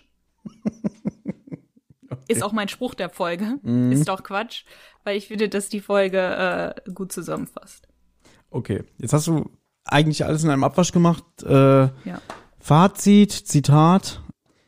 Wie gesagt, ich finde alles mit dem Grusel finde ich super. Also mit dem, dass da gesagt wird, ähm, ja, wir werden von, von meinem Mann terrorisiert, aber ist er doch schon tot und dass sie sich dann auf die Lauer legen und so. Das finde ich alles super. Und wie gesagt, Highlight ist für mich, wenn sie dann in der Gruft sind und den Sarg öffnen. Das ist für mich wirklich für ein Kinderhörspiel super gruselig. Der ganze Quatsch mit den Robotern, dieses Attentat, Mhm. Und auch generell, dass man eigentlich die ganze Zeit überhaupt nicht weiß, äh, es wird nur in so einem Nebensatz gesagt, was die da eigentlich in der Firma machen. Also in dieser Zeichentrickfolge, da wird ja gleich von Anfang an gezeigt, dass die da Roboter, Haushaltshilfen, Maschinen bauen. Weißt du? Ja. Und hier habe ich nicht einmal so wirklich gerafft, was war eigentlich in dieser Firma, was wurde da gemacht. Ja, irgendwann sagt Jörg, na, die haben sich auf Forschung spezialisiert. Und dann wird zum Schluss, wenn der Araber da äh, sein Sektfrühstück macht mit seinem 20-Millionen-Koffer, da wird dann wieder von Tim Usso nebenbei gesagt, ja, alles klar, der will einen Roboter sich kaufen und damit will er hier den amerikanischen Vizepräsidenten in die Luft sprengen und so. So wird mir das alles so plötzlich zum Schluss mehr oder weniger ins Gesicht gedrückt. Hm. Also wie gesagt, für mich ist das Hörspiel vorbei, wenn, wenn ähm, der Sargdeckel geschlossen wird und der ganze Rest, da höre ich auch gar nicht mehr zu. Das finde ich alles schlecht. Aber alles davor, Das finde ich wirklich gut. Deswegen finde ich ja die Folge auch so toll. Aber ich muss da wirklich Abstriche machen. Deswegen, ich kann ihr jetzt keine 10 von 10 geben oder so. Wenn dieser ganze Quatsch mit den Robotern und mit dem Attentat fehlen würde, dann vielleicht ja. Gut. Ja, das einfach nur, es, man hätte es doch so simpel machen können. Das Motiv ist einfach, dass der Typ einfach nur Rache nehmen wollte und dass die ganze Zeit damit so ein bisschen gespielt wird. Gibt's jetzt Geister? Ist es Spuk aus dem Jenseits? Deswegen sage ich ja, da sind ja so ein bisschen die Parallelen zu der Stimmen aus dem Nichtsfolge von ähm, drei Fragezeichen. Und ich würde wirklich, ich würde mich sehr weit aus dem Fenster lehnen und eine große Summe Geld wetten ähm, und sagen, Minninger hat sich von dieser TKKG-Folge ähm, inspirieren lassen für Stimmen aus dem Nichts. Kann ich nicht nachweisen. Äh, vermutlich werden wir es auch nie erfahren. Ich will es eigentlich auch gar nicht wissen, aber ganz ehrlich, Definitiv, ja. der hat definitiv. sich definitiv davon inspirieren lassen. Äh, alles andere ist gelogen. So, Aber ich finde, er hat's besser gemacht als, äh, als hier der, der Rolf. ja, jetzt, wenn ich jetzt sage, irgendwie, das stimmt schon, Stimmen aus dem Nichts ist besser, aber ähm, ich glaube, meine drei Worte für diese Folge Ja. waren, es ist sogar ein Joker, das können wir auch gleich nochmal erklären, das bessere Stimmen aus dem Nichts. Ich glaube, das passt, das fast bessere Stimme aus dem Stimmt, das in Nichts. Klammern fast bessere Stimmen aus dem Nichts. Ja, Ja, weil, weil ich den Grusel besser finde. Ich finde den Grusel Mhm. besser, aber klar, äh, drei Fahrzeuge Stimme aus dem Nichts ist eine 10 von 10. Da braucht man wirklich Ja. nicht drüber reden. Aber hier, ich finde hier den, den Grusel irgendwie besser. Und Grusel ist ja eigentlich nicht so mein Fall. Also ich bin eigentlich nicht so, wo- dass ich mich gruseln will. Ich habe beim im Forum haben auch manche gesagt, dass ich das eher so anhört wie irgendwie so eine Folge von der Gruselserie oder irgendwie sowas. Und es ist eigentlich, solche Sachen sind nicht so mein Fall. Ich mag lieber, hm, ja, weiß ich nicht, einfach nur Detektivfälle. Aber ähm, gut, willst du es mit dem Joker eben erklären? Weil das waren ja. Mache ich gleich. Ich würde noch kurz meinen Spruch der Folge ähm, sagen. Ach so, ja, ja. Der stammt von Tin beim höllischen Leitzins. Ja, was soll das denn bedeuten? Das habe ich nämlich, wollte ich eben schon ansprechen, aber ich dachte, ist egal. Weil das sagt er ja, als er die, äh, die beobachtet, den Geiser und die Pilsner und den Chum und sagt, äh, beim höllischen Leitzins, Ja, na, wegen dem der Geld. hat so viel Geld. Ja, Ja. wegen dem Geld. Aber was heißt das denn? Ich kann jetzt hier nicht erklären, was ein Leitzins ist, weil dann kommt wieder raus, dass ich ein sehr semi-erfahrener Mensch bin, was so gewisse Dinge angeht. Gut, aber anscheinend Aber es hat halt, da es ja mit Geld zu tun hat und Leitzins kommt ja nun mal aus dem Finanzwesen, fand ich das lustig. Ah, okay, okay, okay. Deswegen. Ähm, noch vielleicht noch zu der einen Kategorie, die wir so eingeführt haben. Wie überflüssig war Karl? Also in der Folge hat er schon viel beigetragen. Der hat einiges beigetragen. Der hat ja die Gruft aufgemacht mit seinem Schlüsselbund. Ähm, der hat ja das auch rausgefunden mit dem Parkplatz, dass die Nummernschildern auf gar keinen Fall geklaut worden sind. Ich meine, das hätten die auch so rausgefunden, das hätten die denen eh nicht geglaubt. Aber ähm, das mit dem Schlüsselbund war schon recht gut und das auch mit dem, ja, mit dem Parkplatz hat er auch eine relativ äh, wichtige Rolle gespielt. Ja, und er hat seinen Fuchsschwanz äh, rausgeholt. Und den Fuchsschwanz hat er noch dabei, hat er die, deswegen konnten die auch nur entfliehen aus der Gruft. Also da muss man sagen, ähm, nee, ohne Karl wäre, wäre der Fall nicht so glimpflich ausgegangen. Naja, dann hätte wahrscheinlich Tim durch den kurzen kleinen Spalt hätte er wahrscheinlich äh, das Seil mit bloßen Händen zerrissen, wie in dieser einen schrecklichen Folge da, wo der Hund der- da gefesselt auf den Gleisen liegt, auch mit so einem fetten Strick, den er mit bloßen Händen zerreißt. Ja, gut. Das kann halt, ähm, ja, kann man natürlich jetzt spekulieren, aber Karl hat schon, ja, da muss man ihm jetzt äh, zugute halten, er hat, hat schon was beigetragen. Folgendes, wir haben uns ja irgendwann mal geeinigt, dass man eine TKKG-Folge jetzt nicht bewertet von 1 bis 10 oder so, sondern dass wir sagen, wir probieren die Folge mit maximal drei Worten irgendwie wiederzugeben, wie wir sie fanden. Bei dir wissen wir schon, das war das Karl-Zitat, das ist ja Quatsch. Bei mir war es jetzt diesmal länger und wir können das ja jetzt hier mal so einführen, wenn man eine Folge bespricht und nicht in der Lage ist, sie nur mit drei Worten zu benoten, dann hat man einen Joker. Ja. So, das heißt, ich habe jetzt schon meinen ersten Joker verbraten. Und wir können es ja so machen, wenn man mehr als drei Joker benutzt hat, dann darf sich der andere noch eine Folge wünschen danach. Okay, gerne. Weil du hast sowieso schon total viele Joker verbraten. Nochmal für die Leute, die nicht die erste Folge gehört haben. Wir haben bis jetzt alle 101 Folgen gehört und haben die dann äh, kurz besprochen und dann die mit in drei Worten zusammengefasst bewertet. Und wir wollten eigentlich für die ganzen 200 plus Folgen, wollten wir sagen, man hat nur irgendwie fünf Joker oder so. Und dann hattest du aber irgendwie schon nach, schon nach den ersten, Moment, ich hab's ja hier, ja, nach den ersten fünf, ja, 50, in den 50ern hattest du schon fünf verbraten und dann haben wir halt gesagt, okay, ich weiß gar nicht mehr, auf was wir uns geeinigt haben. Ich glaube, irgendwann war es egal. Haben wir einfach gesagt, komm hier, jeder hat so viel Joker, wie er will. Gut, aber du hast schon Aber es gibt halt sieben Folgen, wo ich sagen kann, das kann ich nicht in drei Worten, wenn da einfach ein geiles Zitat ist. Ja, wenn das das meiste öfters, ja, das in den meisten Fällen, ähm, in den meisten Fällen ging es darum, dass man irgendwie ein gutes Zitat verwenden wollte, ja. Ich meine, du hattest ja auch noch einen Alternativtitel ähm, und den, der war drei Wörter. Ich weiß nicht mehr, wie der lautet. Alternativ, nicht Titel, Entschuldigung, Alternativwörter. Das war richtig guter Grusel. Dann wäre es ja schlauer, wenn ich jetzt den Alternativtitel gebe, weil der mir jetzt auch eigentlich besser gefällt als dieses, das fast bessere Stimmen aus dem Nichts. Weil es ist ja richtig guter Grusel. Aber nein, ich nehme das schon. Es ist okay. Es ist okay. Gut. Ja. Okay. Du hast ja heute auch noch eine Hausaufgabe, ne? Was? Was hatte ich denn? Ne, es hat mit Zeichentrick zu tun. Ach so. Ich ja, okay, wenn der Thomas sagt, er hätte ähm, sich die Zeichentrickserie anschauen müssen, obwohl ich die, die nur geschickt habe und gesagt habe, hier, das ist die Zeichentrickversion von Spuk aus dem Jenseits, dann musste ich mir angucken Basil, der Mäusedetektiv. Hm, Disney-Film von 1986. Genau, Basil, der große Mäusedetektiv.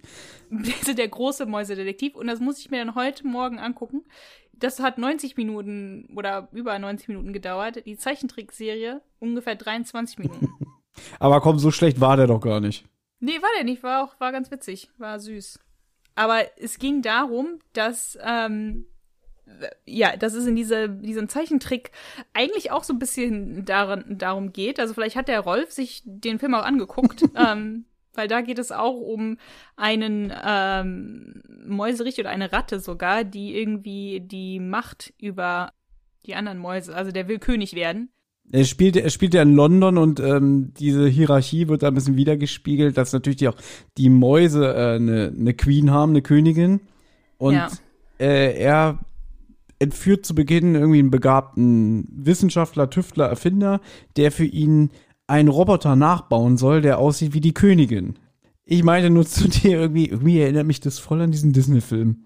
Dieses Ganze mit, ähm, dass dann die Valentina da gesteuert wird und auf den ähm, Vizepräsidenten losgeht und so. Und du hast dann halt auch so eine ganz schlechten, so einen ganz schlechten Roboter in dem Film, der von hinten von dem Erfinder gesteuert wird. Und man sieht eigentlich, dass es ein Roboter ist, aber es, es ist für Kinder. Es ist für Kinder, ja. Also diese Königin ist halt dann der Roboter und, und sagt dann, ja, ich, ne, ich übergebe meine Macht halt an diesen, an diese andere Ratte und deswegen würde das Volk dann zustimmen. Und diese, diese Roboterdame wird halt gesteuert von diesem Tüftler, ja. Und das erinnert einen schon ein bisschen an, an das Prinzip von Spuk aus dem Jenseits, dass man solche realistischen Roboter herstellen kann, die, äh, die dann als Menschen durchgehen. Sehr schön. Ja, dann würde ich sagen, äh, machen wir einen Deckel drauf. Ja, Ja. gut. Gut, dann, ähm, Ach so, doch, äh, äh, da ich mir diese Folge heute gewünscht habe, welche Folge besprechen wir denn als nächstes? Soll ich jetzt schon definitiv was sagen? Ich hatte mich eigentlich noch nicht so hundertprozentig entschieden, aber wenn ich jetzt was sage, dann könnte man das natürlich, ja, den Sack zumachen. Ja, aber es ist doch schön, Druck zu- auszuüben. Wie, nee, was denn jetzt? Indem Was? ich dir jetzt Druck Du mache. versuchst Druck auszuüben. ja. Ach so, jetzt, ist das dann Druck für dich, dass wir das jetzt hier schon ankündigen? Dann musst Nein, du die für dann das dich. Mit mir. Vielleicht, weil du ja sagst, ach scheiße, jetzt habe ich das schon im Podcast angekündigt, eigentlich will ich doch die Folge nicht. Bei mir Ach ist so. egal, weil ich komme ja eh nicht drum rum. Ich hatte mir überlegt, die Folge ähm, 164 Operation Hexengraffiti. Das ist schon so lange her. Ich glaube, ich habe die ein, zweimal gehört, als sie rauskam. Aber ja, können wir machen. Gut, ich überleg's mir noch. Also wenn wir das nächste Mal doch was anderes besprechen, Leute, dann ähm, Nee, ist jetzt bindend. ist es jetzt bindend. Gut. Gut, wenn das hier äh, jetzt vertraglich äh, Ja. unterzeichnet worden ist, dann gut, dann machen wir das. Operation Hexengraffiti. Yay. Freut euch drauf. Genau. Also, vielen Dank fürs Zuhören und wir hören uns bis Ja. zum nächsten Mal und äh, nicht vergessen, Daumen hoch, kommentieren, Glocke an, abonnieren, Oh äh, äh, Patreon, Ähm, ja, und so weiter und so fort. Ja, also. Ja, danke fürs Zuhören. Tschüss. Tschüss.